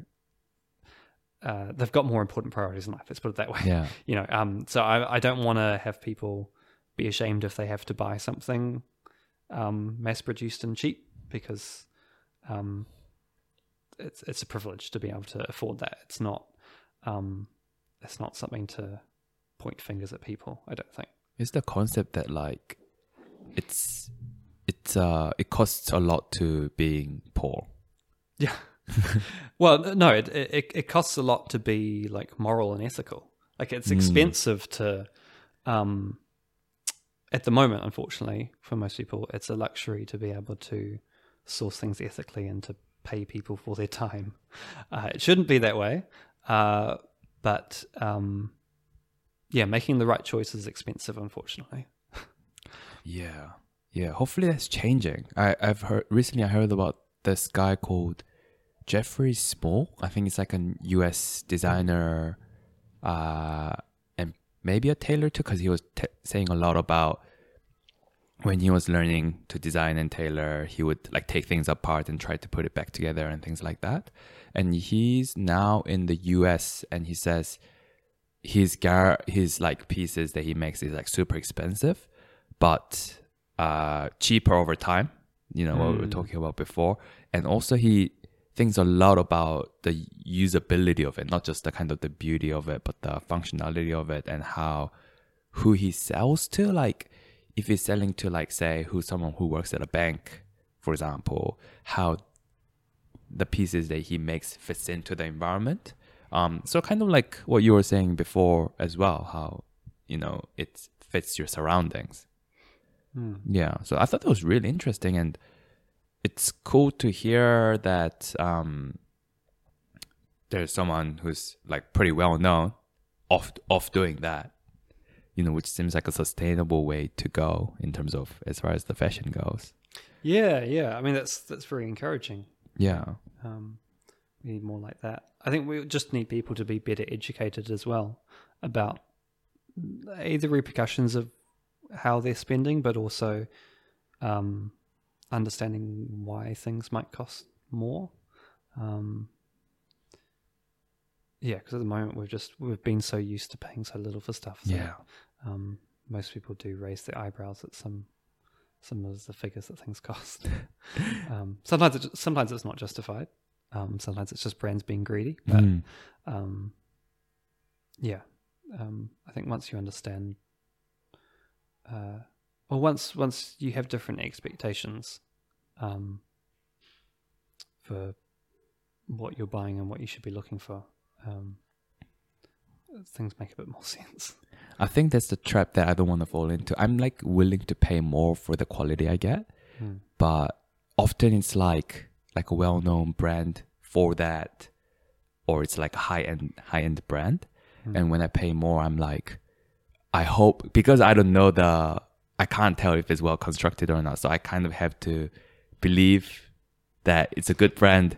Hopefully, it's well constructed, and I hope that I'm not paying for their logo on the on my chest, kind of thing. Yeah, yeah, yeah. um, so I mean, that's a lot of that is the case of just taking your time with purchasing, and, um, to asking annoying questions to the salespeople. Um, really, you know, make yourself a pain in the ass to us, um, and also just uh, you don't rush into purchases. Um, again, that's a bit of a privilege. I mean, there's a lot of you know, like a mother of three is not going to have time to do all that research probably, True. and she just needs something to, you know, she needs something now, and she needs it to fill an actual physical need. Yeah. and she probably doesn't have a lot of spare cash to, you know, if she's saving up, it's going for other more important things than buying. You know, if she needs a bowl, she's going to go and get one from Food Town or something, or Yeah. whatever. She's not going to save up and, I mean, great if she can, but um, you know, she doesn't have the time or the money to waste on buying it from a local potter or something who's going to charge her like you know, $180 for it, and it'll be a beautiful pot, and it's, um, you know, it's very admirable to buy that, but um, well, not not all of us can uh, afford to go that route. I think. Yeah. Um, yeah, I think what um, because obviously when we met, you were in the market for a um, a suit. What uh, got you into tailoring initially? Um, I think because I recently changed my job recently, and like the kind of the dress code of the workplace went from super casual to business smart business casual, mm.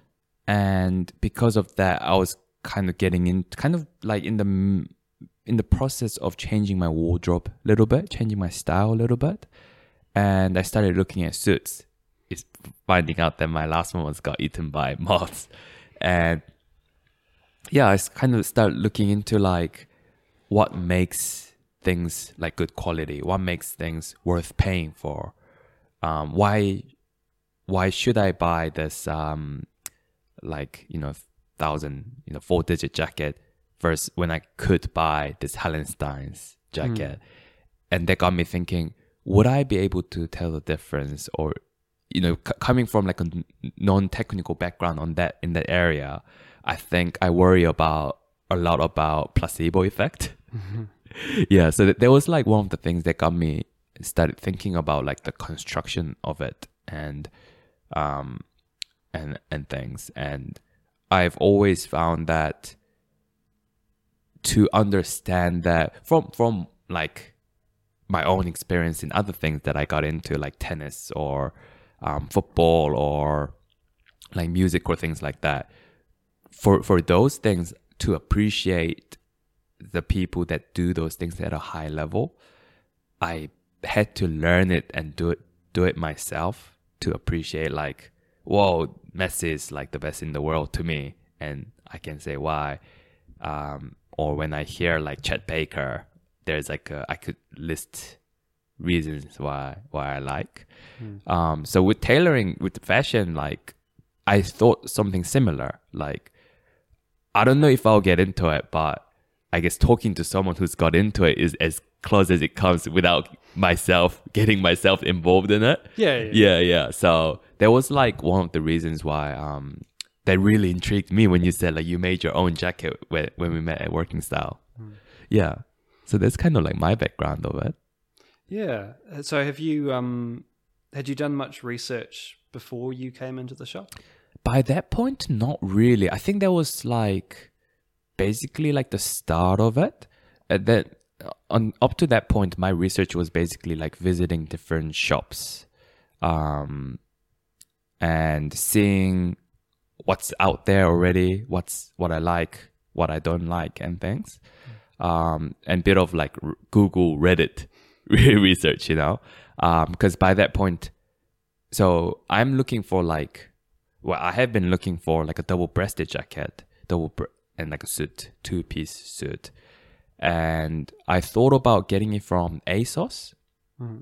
they do have double breasted jacket, but it's like polyester and probably um not half canvas Oh yeah. or full canvas Yeah. or anything like that.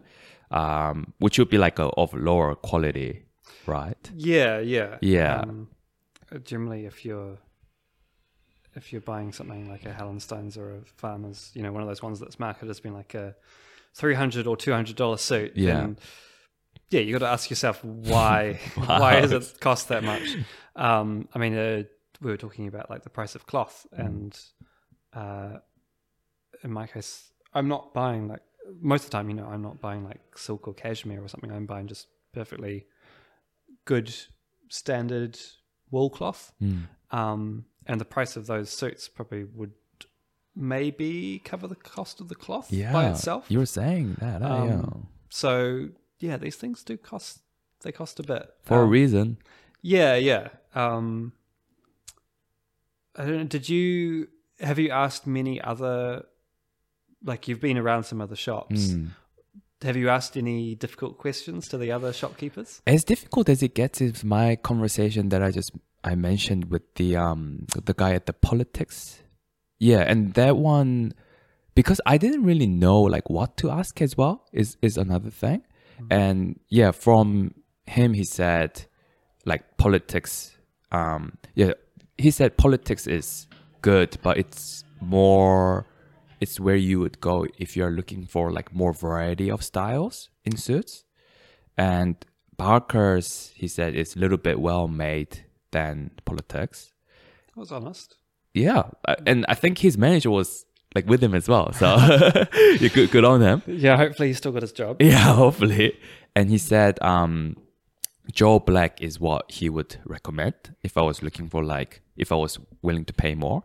And uh, he said it is it is a little bit more expensive, and it's you can tell because it's in David Jones. Like in the yeah, so next to like other brands like Hugo Boss and you know um what else was there, but other designer brands. Yeah, so I did go there and ye- like so he, he- this is what he said as well. So i bought a trousers from Politix and that's when i met met him.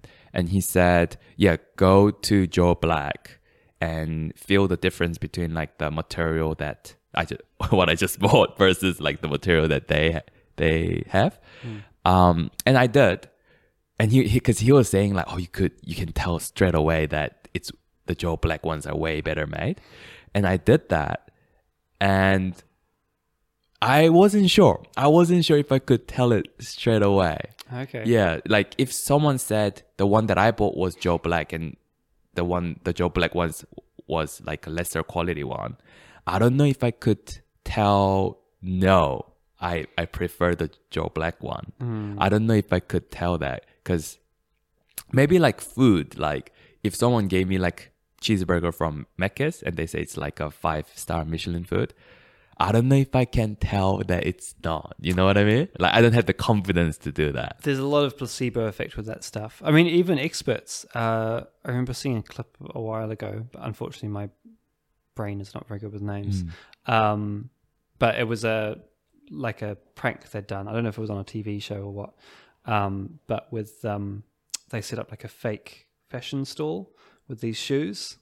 Um, and they invited a whole bunch of like big name fashion critics over, and they filmed them talking about these shoes and how like beautiful they were and how expensive they were and how you can tell the quality. Um, and these were shoes from you know like farmers Yeah. quality, you know like really really cheap um, mass produced things. Um, and uh, yeah, it was a real sort of emperor's new clothes thing Yeah. going on. Um, and just yeah, the look on these people's faces when they told them what they were really worth after they'd just been, you know, um, praising them as you know uh, next thing best to God. um, that was quite quite entertaining.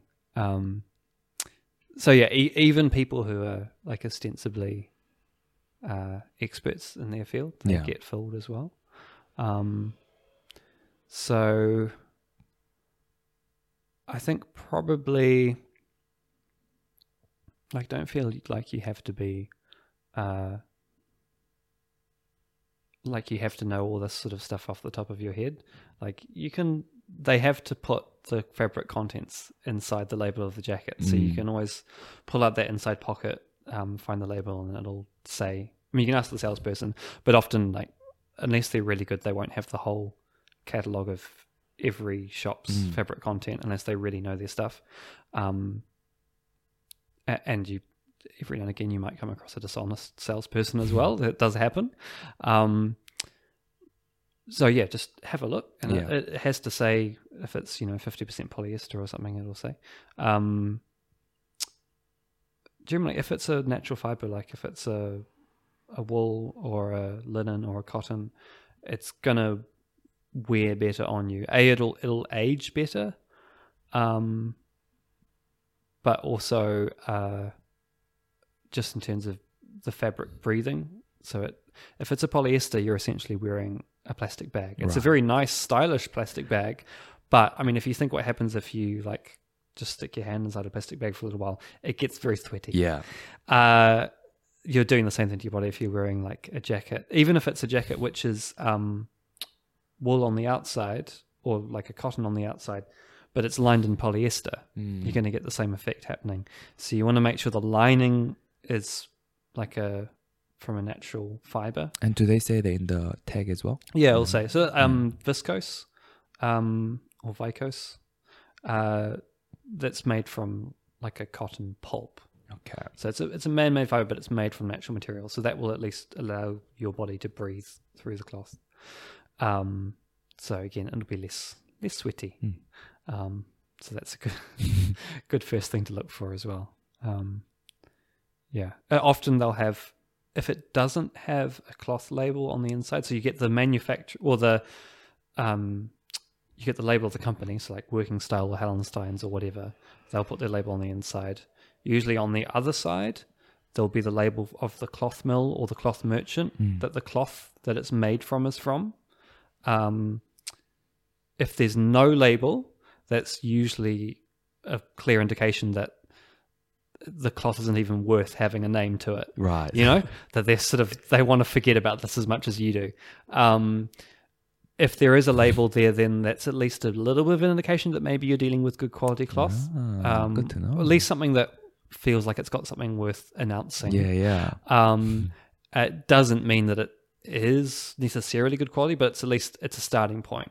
Um, and then at least as well, you can actually look up the cloth and learn a bit about it Mm. as well. You can take a screenshot on your phone and go home and look it up and see what you think. Um, I think uh, if it's a like an Italian mill or an English mill, then generally you're on fairly safe ground. Mm. Um, there aren't many, at least like, as far as I don't know of any like terrible cloth mills that are coming out there. There's like different tiers of quality, but they're all at least fairly solid quality. Um, there's quite a bit of uh, like Abraham Moon and Guabello. Um, they do quite a lot of like large scale production. Uh, also, Vitale Barberis or Barbarus, I think. Um, they do higher end cloth, but they do supply quite a lot of cloth to manufacturers as well. Are they like New Zealand based or no, no, no, overseas? they're, they're? Italian. Um, yeah.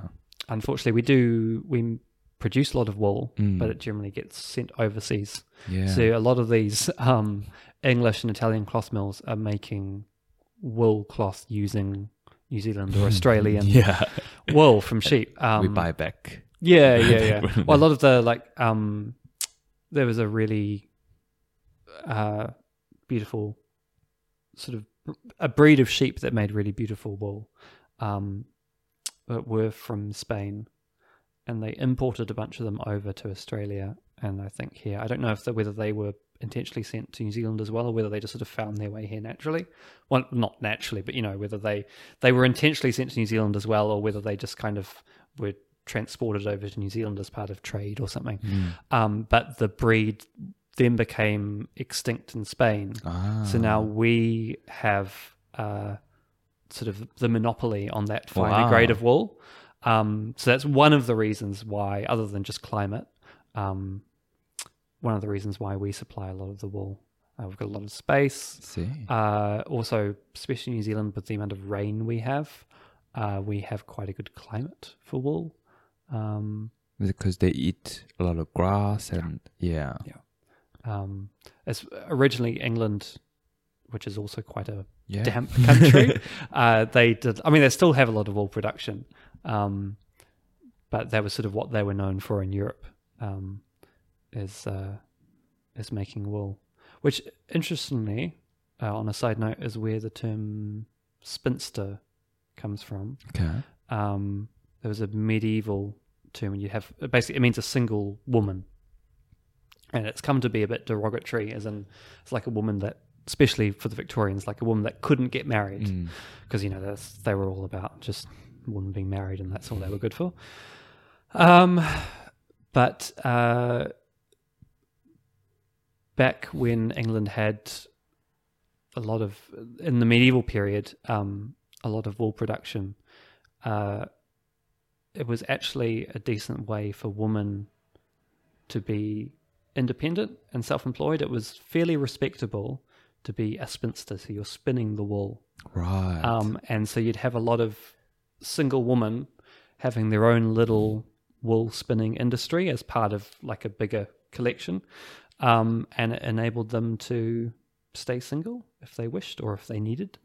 Um, and uh, it was actually held a little bit of kudos to it at the time. It's it then sort of, um, like I said, became not quite slanderous, but it became a bit of a rude term to call someone a spinster implied that they were too ugly or too not worth marrying. Um, so uh, yeah, I don't know. It's um, it's a bit of a tangent. um, Good history lesson though. Yeah, yeah, um, The history of tailoring and the material things. yeah. Thankfully now also because tailoring was a very male-dominated industry, but it's getting more women in there now, which is really nice to see. Um, we've got a few like women doing made to measure at Working Style now as well, Ah, cool. um, which is great. And also uh, in terms of the like bespoke industry, um, it was quite misogynistic for a long time, but uh, we've had in the past you might have woman tailors but they'd be hidden away in the attics or in the basements Mm. just doing the sewing um, and often just doing uh, like finishing like sewing in the linings or doing the buttonholes because they're they were very neat precise jobs that um, rough men possibly weren't so good at doing um, and uh, and they wanted to keep them hidden away because they they weren't very supportive of that sort of thing. Um, as the women interestingly were known as kippers um, because they tended to stick together um, for their own protection. Kippers. Kippers, a kipper's a little fish that are like packed together Ah. in a tin, Mm. um, and the woman to avoid getting unwanted attention from the male tailors would often stick together tightly in groups. Mm. Um, not the nicest reason to have that name, but uh, again, a little interesting tidbit. Um, but yeah, now there's there's a few more woman cutters, so woman front of house and doing uh, the sort of more prestigious jobs. Um, there's one Kathryn Sargent in London who has her own tailoring house now as well. Um, so yeah, that's good to see. Getting a little bit more creativity in there as well, because I think a lot of or a bit of fresh air Yeah. in there because that's been quite a fusty environment for a long time. How did you learn all this when you got interested in tailoring? Uh, yeah, I think uh, I can't say I learned it intentionally. It's just sort of through osmosis. Just you just can't help yourself. Like being in that community and Yeah, I mean, like partly that. just you you're told things, uh, but also just uh, for a lot, especially when I was learning, I was very obsessive with it. I think I'm the kind of person that uh, doesn't, unfortunately, doesn't do things by halves. So Mm. if I want to do something, then it just becomes my entire existence. So uh, I spent a lot of time just it would be waking up thinking about tailoring, doing it, and then Mm. going to bed like probably then dreaming about it and then waking Yeah. up. So it was it was all consuming. So uh, and I'd be like working and then listening to tailoring stuff. Like a Um, podcast or like a YouTube video. Yeah, more likely a YouTube video. They weren't, especially. uh, It's only like blowing up a bit more in the like the last few years. Mm. Um, there was more on YouTube, and also like some old interviews with tailors. Um, they were almost done more as historical records than anything else, because it was clear that it was dying out even by like the eighties, um, just because fast fashion had taken over. So like, why would you? Why would you pay for these like funny old guys to like make you stuff? Um, it like it clung on in there, um, and it like I said, it started to pick up a bit more in the last like few decades, and especially in the last few years. There's suddenly a whole bunch of people like me who've seen stuff on YouTube and suddenly become interested in it, What and do, and also people who are getting more environmentally conscious as well. what do you think changed? What do you think it brought? brought Lockdown. about? The lockdown. Yeah, yeah. I think people just had too much time on their hands. um, Picking up people picking up different hobbies and things. Yep. Yeah. uh, quite a few people learnt to sew during lockdown, and also just, like I said, a bit of time out to think about like why we're doing stuff the way we're doing it. Yeah. Um, I think it just made a bunch of people more conscious. Um, so I know, like for a lot of people, lockdown was awful, but for a lot of us, it was actually a really good time. Um, Is it when you pick up your um cuz did you sew or anything like that before you got into tailoring? A little bit, but uh, lockdown was a really good opportunity for me to really double down on it um, and really sort of indulge in that obsessive tendency. Yeah. Uh, so, yeah, so lockdown was a great enabler. Was lockdown before you got started getting taught by Brendan? Uh, I started getting taught by Brendan. I think I met him in between the lockdowns. Mm. Um, so yeah, it was sort of broken up by them, but again, it gave me time to focus on on the lessons more Yeah. as well. Um, yeah, so it was a it was a funny mix. Um, but overall, I'd say I had a pretty good lockdown. Yeah. Um, I was I was too busy with my like too absorbed in everything else to really stress too much about what was going on. you p- probably didn't make a difference if it was no lockdown for you. You would have just done the same thing. Yeah, yeah. And and I'm uh, um, I'm generally pretty isolated anyway, so I wasn't um, I wasn't feeling the um, the isolation from the outside world too much. I was quite happy to be cut off for a bit. Is there is there like YouTube channels or um, things people can follow if they're into tailoring or if they want to learn about it? Yeah. Um, there's Savile Row Tales is a really interesting one. It's from an actual tailor talking about industry. He talks about how to choose cloth, that kind of thing. So some of it is really interesting to tailors, some of it's really interesting to consumers. Um, he's also just a really lovely guy. Uh, he's got a lot of experience in these. He's been a cutter for a long time Mhm. in London. Um, he now lives way up in the north, in uh, Cumbria, I think, in the north of England.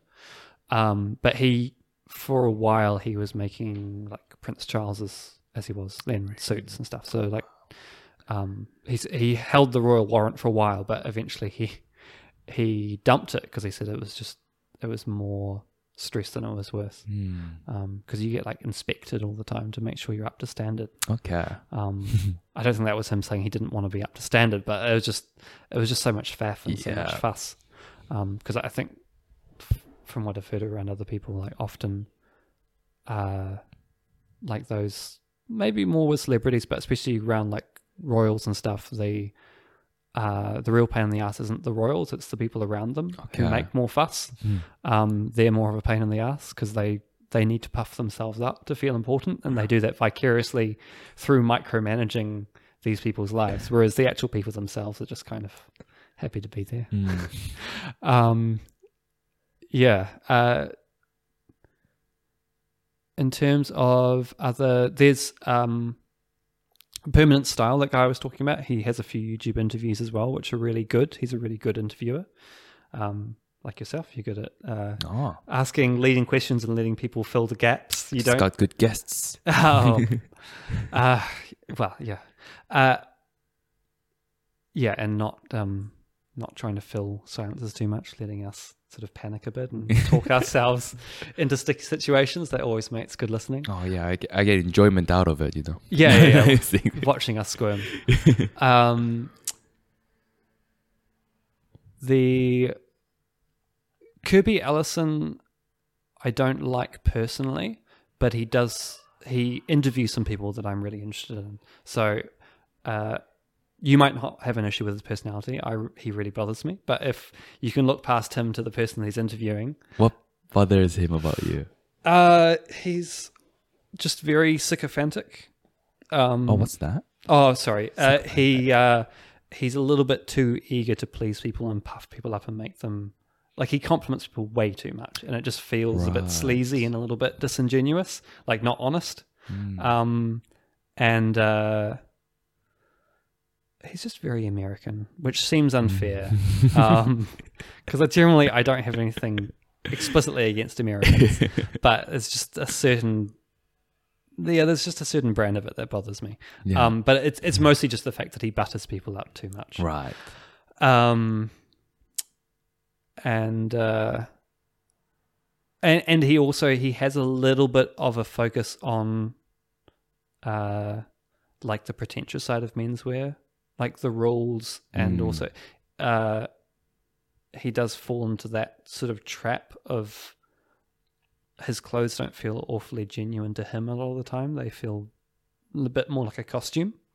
He's just trying a little bit too hard, I think.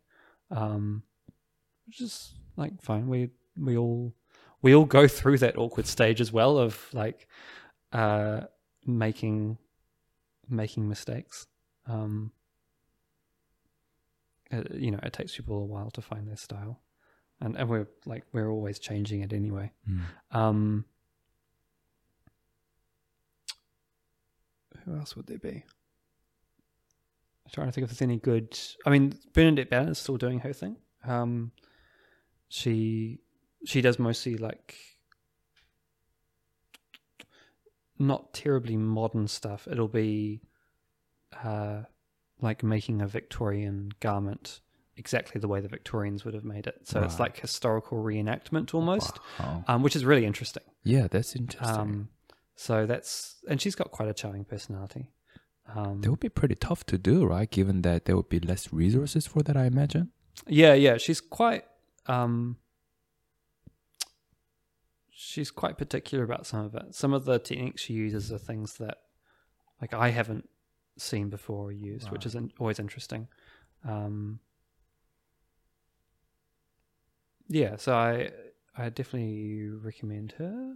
Um, and she's got a nice little, especially now as she's getting older, her like sense of chaos is coming through a little bit more, and she's getting a little bit, uh, a little bit more unhinged, which I really like seeing. Yeah. Um, she did one recently where she was like sewing for 24 hours straight and going slightly insane, Really? which um, I enjoyed seeing. That would be so tough, like on your posture, on your like on your eyes too. oh yeah, well tailoring's terrible on your body. Like it's a really, I mean, th- every time I see Brendan, Mm. or like the whole time he was teaching me, he was constantly discouraging me from being a tailor. Was like, "It's the worst job, Andrew. Like you should not do it." Uh, Brendan is like a character. Yeah, I love him. He's great. he's, he's wonderful. Um, he, uh, yeah, like it, it ruins your eyesight. It ruins your back. Yeah. Um, Your fingers. yeah, yeah. It's just, it's a terrible job. Yeah. Nobody should be a tailor. So why are you? uh, yeah, well, because I'm an idiot. um, we all know I've got no self-preservation. I always choose the worst possible job. Like artist, animator that can't animate. Um, yeah, and uh, now I'm uh, making and selling seats. Yeah. That must be, but does that, do you enjoy that? I, I mean, it sounds like you love it. Yeah, I do. I Yeah. do. Um, And that seems like, sounds like you've been doing it for a while too. So obviously you love doing it and it's something that you enjoy doing. it works for me. Yeah. Yeah. Um, obviously the what I'm doing for working style, uh, you're it's not handmade stuff, um, but I'm still fitting things and I'm still sort of guiding people into choosing the right choice of cloth for them, uh, and obviously still fitting it on them. So there's still that side of the skill that I'm using. Yeah. Um, and uh, for the other side, the Brendan's recommendation was that if you want to try and do this properly, aka the bespoke, you need to learn the other side of this, which is how to manage a store, all the the really Ah, boring like the stuff. Business side of The business side, yeah, and and also selling stuff because I don't feel awfully comfortable forcing people into stuff, and I don't want people buying stuff that they don't need. Mm. Um, so generally, I try and be as honest as I can and say like, I don't think that's right for you, or like, what you're after is not not something you're going to find here, Yeah. kind of thing. Rather than just try and make people walk away with Yeah. something. I think people value that more anyway. For the they're more likely to come back to the company if the person gave them honest advice. Oh, here's me right here having two hour Yeah. conversation with you. well, you better buy something at the end of it. yeah. Um, Can I get like a pen? um, yeah, I think uh, I th- I think if the person feels like you didn't bullshit them and you didn't try and trick them into something, then they'll come back and they'll be a loyal customer. If maybe they leave having bought thousands of dollars of stuff, but when, if they get home and either they feel like they were manipulated into the sale or maybe they have bought all the stuff but then it starts to fall apart on them after a few years then you're going to lose a customer so um, i think in the long term uh, sort of respecting your customers pays off in that way um, which i think a lot of brands don't do Is it your long term goal having like a shop, like kind of like Brendan, how he has the Preston and Morris? Yes, I think uh, I want I want to have things made in New Zealand again. That is the end goal. Um, we used to even like factory made suits. We used to do a bit. Rembrandt used to make here, and that Cambridge as well. They used to make here, and they in not long ago they closed their factories Is that and right? now they have everything made overseas, Yeah. generally in China. So um, that's really disappointing. So I really want, I want to be able, even in like a small scale, I Mm. want to have clothing made in house in in the country, not outsourced. Um, so not necessarily handmade, but in house in New Zealand. I do. If it suits, I think it has to be handmade. Mm. Because, like I was saying about the garment being authentic, it shouldn't be trying to pretend to be something it's not. It shouldn't be a factory-made suit that's trying to pretend to be. I think if if I can't do something handmade, it would need to be casual wear. But um, I think bespoke suits is what I know. It's what I know how to do. So it makes sense to to try and do that. So who knows? We'll sort of watch this space. Nothing's going to happen quickly. I mean, it's the case with bespoke. Nothing happens quickly with that. There you go. Um, I've still got a lot of a lot of stuff to iron out. Um, See what you did there. yeah, yeah, yeah. Pick that up. is is that is Brendan like a one man team at the Preston and Morris? Yeah. Yeah. So it's all him. He does everything. Is that what you envision doing, or would you have other people working with you? Uh, I think I think it would be ideal to have maybe like a at least three people. Um, maybe have one cutter tailor, ideally me. Um, maybe have another like apprentice tailor who's doing a bit more of the um, the time consuming slow stuff that isn't terribly technical but just needs to get done. And then having what a lot of people also do is they have a a trouser maker as well. Because trousers are uh they're a little bit less interesting to do and they're also they're a bit quicker. So you tend to have a lot more in the way of trouser making than Mm. jacket making. Um and it's just it's just a good way of dividing the work up as well, so keeping things manageable. Um, I reckon that would be the way to scale. Like, you know, we're thinking about competing against these mass product produced, um, comp- you know, companies that mass produce their clothes. hmm. To compete against, that would be to hand hand make everything, but with have other people that you train, and and so on. Yeah, I think even just having the ability to have somewhere that people can actually learn this stuff, because when Brendan goes, there'll be no one left. There you go. So, It'll be you. Yeah, there'll be me. Yeah. Uh, so, because Brendan's thinking of retiring soon, as far as I understand. Mm. Um, although he's been saying that for a long time, so that may never happen. Um, but uh, I think at the very least there should be someone in New Zealand who's still flying the flag. So at least you can say, if you want to, there is an option there to have a handmade suit. It's not because otherwise it's just there's nothing available. You'd have to go overseas to get it done. Um, and that, yeah, that would be a shame. Um, at least just to have someone who's still kind of digging the knife in a bit to these bigger brands. Yeah. Not, I'm sure they take no notice of us whatsoever. Uh, they're quite happy, like churning away um, thousands of suits and making pots of money. Mhm. But at least it'd be nice to have someone there who's um, showing that there's a different way of doing things. Even Yeah. if it's not terribly profitable, even if it's, you know, all a bit futile, I think that's still something worth doing. What about what about you, Andrew? Like maybe you could show that through content creation, like a YouTube channel, for example, because there will be people like me who's willing to pay more, but who don't understand what they should be paying more to, and to recognize what's worth paying more to. You know? Hmm. Yeah. Have you thought about that at all?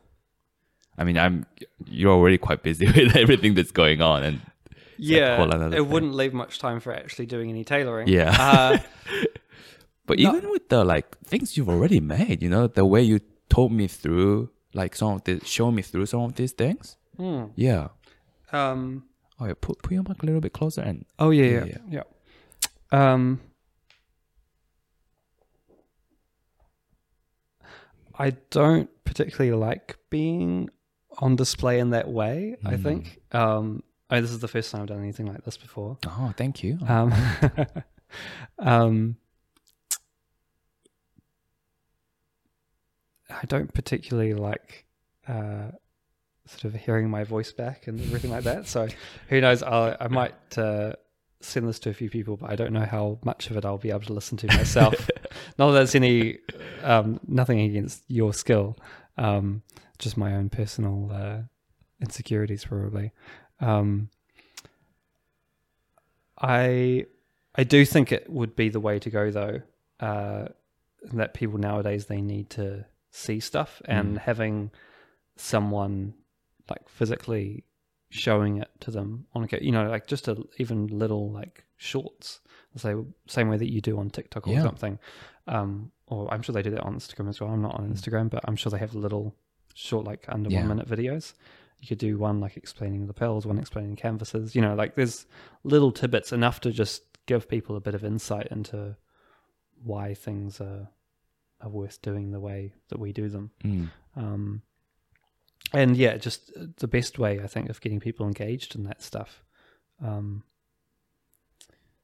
I think that might be uh, might be a job for a a younger apprentice or someone. you know, if you So get- you're media manager. yeah, yeah, Yeah. definitely. Uh, that that would, uh, I think, would be the only way though of um, marketing that kind of thing, especially since you can't afford Mm. to have a big advertising campaign. So having a social media presence. yeah. Um, Could be videos, it could be articles, even just like what you said about how to tell something quickly if it's handmade or machine sewn. Mm. with the like buttonholes and things like that. You know, it's something that for like person like myself, now I can I know like one thing at least one thing I can look look out for. Yeah, yeah. Um, no, that's an idea. That's an Yeah. idea. We'll uh, we'll see how we go. We've got a lot of uh, a lot of other things that we need to slot into place. Fair enough. Yeah. But uh, yeah, every little every little bit, um, you know, gives us some momentum. Yeah. Now this is also coming from me who's who likes creating content. And I always encourage other people to create content. But it's more like it's like my passion as well. So I'm like kind of projecting onto other people. But to me, a lot of guests that I've interviewed, there's so much like from what I feel like it's like there's so much to offer and I feel like there's definitely an audience for for for it. Hmm. There's at least one, you know what I mean? Yeah, yeah. So yeah, this why I'm always like, oh yeah, have you thought about doing this? Have you thought about doing this? I would definitely subscribe to that. And yeah, so that's coming from kind of that point of view as well. So yeah, take take it with a not gr- not with a grain of salt, but um some some like some spice at least. Oh, thank you. yeah. That's good advice. Um, yeah. Speaking of which, I've got a um, um, one more question for you, Andrew. But before that, I mean, we just said you don't, you're not on socials or anything like that. But is there anything you would like to plug? Um, I don't know. Um, maybe your do you have like a LinkedIn even or Uh, I do. Um, I'd say like just come into the store and have a chat. yep. I think that's probably the best thing, really. So that's working style. Working style. I run Ponsonby the. Ponsonby. and you are there on the weekends. You just say. Yeah, I'm there Wednesday afternoon until Sunday, basically. Mm. Um, we close at four on Sunday. But yeah, I'm always happy to have a chat with people. Yeah. It'd be nice if you buy stuff as well. Yeah. But yeah, just come in and say hi. Cool. Um, so for the last question, Andrew, Hmm. and this is something you asked me when I walked into Working Style. What's on your wish list? Ah, right. What's on my wish list? Yes, sir. Uh, I um, I'm actually trying to get some car- more Karu glass at the moment, which is New Zealand made glass. Okay. Um, What? so that's on my wish list. It's not wearable. Um, the probably the thing I'm after at the moment is I want to make myself a double-breasted jacket. I think we Ah. were talking about. Yeah, I've got some flannel set aside. Yeah. and that's another project. uh, I have other obligations to get through before that. um, and I was actually thinking of buying one of these from Country Road. oh, like a sweat. Yeah, yeah, another one. They've got a like a nice sort of blue one, so that's probably on my wish list. Yeah. it's a very boring wish list. I'm afraid. It's a very achievable. I mean, the country road one at least. yeah, I've got everything I need. I don't need any more clothes, so I'm trying to pare that down. I'm, I have a large wish list of things for the house. Ah, okay. Um, what are they? Uh, well, I, um, some point I need to get a proper like TV console, but I want to get a maybe like a mid-century one. Get something which is actually decent rather than just cheap um, MDMA. Mm-hmm. MDMA? No, not MDMA. uh, and um, uh, I need? I need some more art actually. Wow. And I've done quite a bit for myself, but I actually want to get some other people's art in here as well. ah, So it's a little bit, um, a little bit more varied. I yeah. that would be nice. I mean, this one's uh original piece by Henry Matisse, right? Oh, Yeah, yeah. it's my my forgery of a Matisse. Ah, Um, looks cool though. Thank you. Yeah, Thank it looks you. really. I really like it. I might get it framed. As I was saying, I've been doing a bunch of these watercolors each night, and I'm sticking them up, and then the ones that make the cut that stay up long enough, I'll get them framed. So this one you did it in a day or in a night? Oh yeah, yeah. I mean that's like Is it Um, pretty easy to do? Or yeah, that's very easy. is that right? I reckon just about anyone could do that as long as you can like mix the colors and stick them in roughly the right place. It's just Mm. um yeah, they're a piece of piss. It's like you could do that in an hour, I reckon. Ah, Um, and then the landscapes and things are a little bit more involved. There's one of Mount Eden there, and another one of uh, oh, Circus Circus in Mount Eden Village on that. oh yeah. I was wondering if that's. I recognize the corner and the red. Yeah, That yeah, building, yeah. It's yeah. very distinctive. Like I was saying, I was, um, was living there until very recently, so um, I've been trying to make myself feel a bit more at home. Yeah. bringing a bit of home with me to the city. Um, so I've got a few more. I might do some more beachy scenes. Yeah. Uh, what about those seagulls? Are they? Are, is that yours as well? Yeah, I did a whole bunch of seagull paintings. Hmm. Uh, like quite a few years ago when I was very unhappy and angsty. I did these really big uh, oil paintings of like f- sort of clouds of seagulls all like screaming and biting at each other and fighting over food scraps. Ah. Um, and uh, they were very popular. Uh, and after that, I sort of became known as the seagull guy, and people kept on giving me like seagull trinkets and ornaments and things. I was like, guys, this is like representing probably the most miserable time of my life. I kind of want to, I don't want to keep on focusing on this. yeah. Um, so that was like a little sketch of one of the big seagull paintings. ah. Um, it's a bit more colorful than the original. The originals were a bit more muted. Um, but yeah. Yeah. Oh. From what I could see, your kind of the painting or the art journey kind of evolved from like doing paintings like of like I, I saw one like in a room and with like a window and uh I don't know how I'm not good at describing things No, here. But that there and then more recent ones had been more um like lines. Mm-hmm. Yeah, is that like a fair description of that? Um, where was the one of the window with the? Um, that one was I, I think I saw it on like Facebook or Oh, I see. I was trying to think of which room it was in. oh in. yeah yeah right, yeah no, no, no. Um, yeah, well, th- those ones were. I think you were talking about one with the room. Mm. Those ones were a bit different. They were like a record. When my um, grandma died, Mm. um, the day after I went around, um, before like everything was all moved, and I painted each of the rooms as they had been left. Oh wow. Um, it's just like a record of that. So they were in a different style because they were very. I don't know if meditative is the right word, but I was trying to basically just like record everything, and it was in a very sort of, uh, I don't know, contemplative, melancholic mood. Yeah. So I think the paintings are a bit different in the way. Lots of these ones are much more energetic and chaotic, and probably a bit more fun. uh, so I've I've got different styles that uh, just you know it's like different sort of language you use. Um, I've got some that I've done which are in like almost a pre-Raphaelite style, so very like tightly controlled and very sort of photorealistic, um, and quite like romantic looking.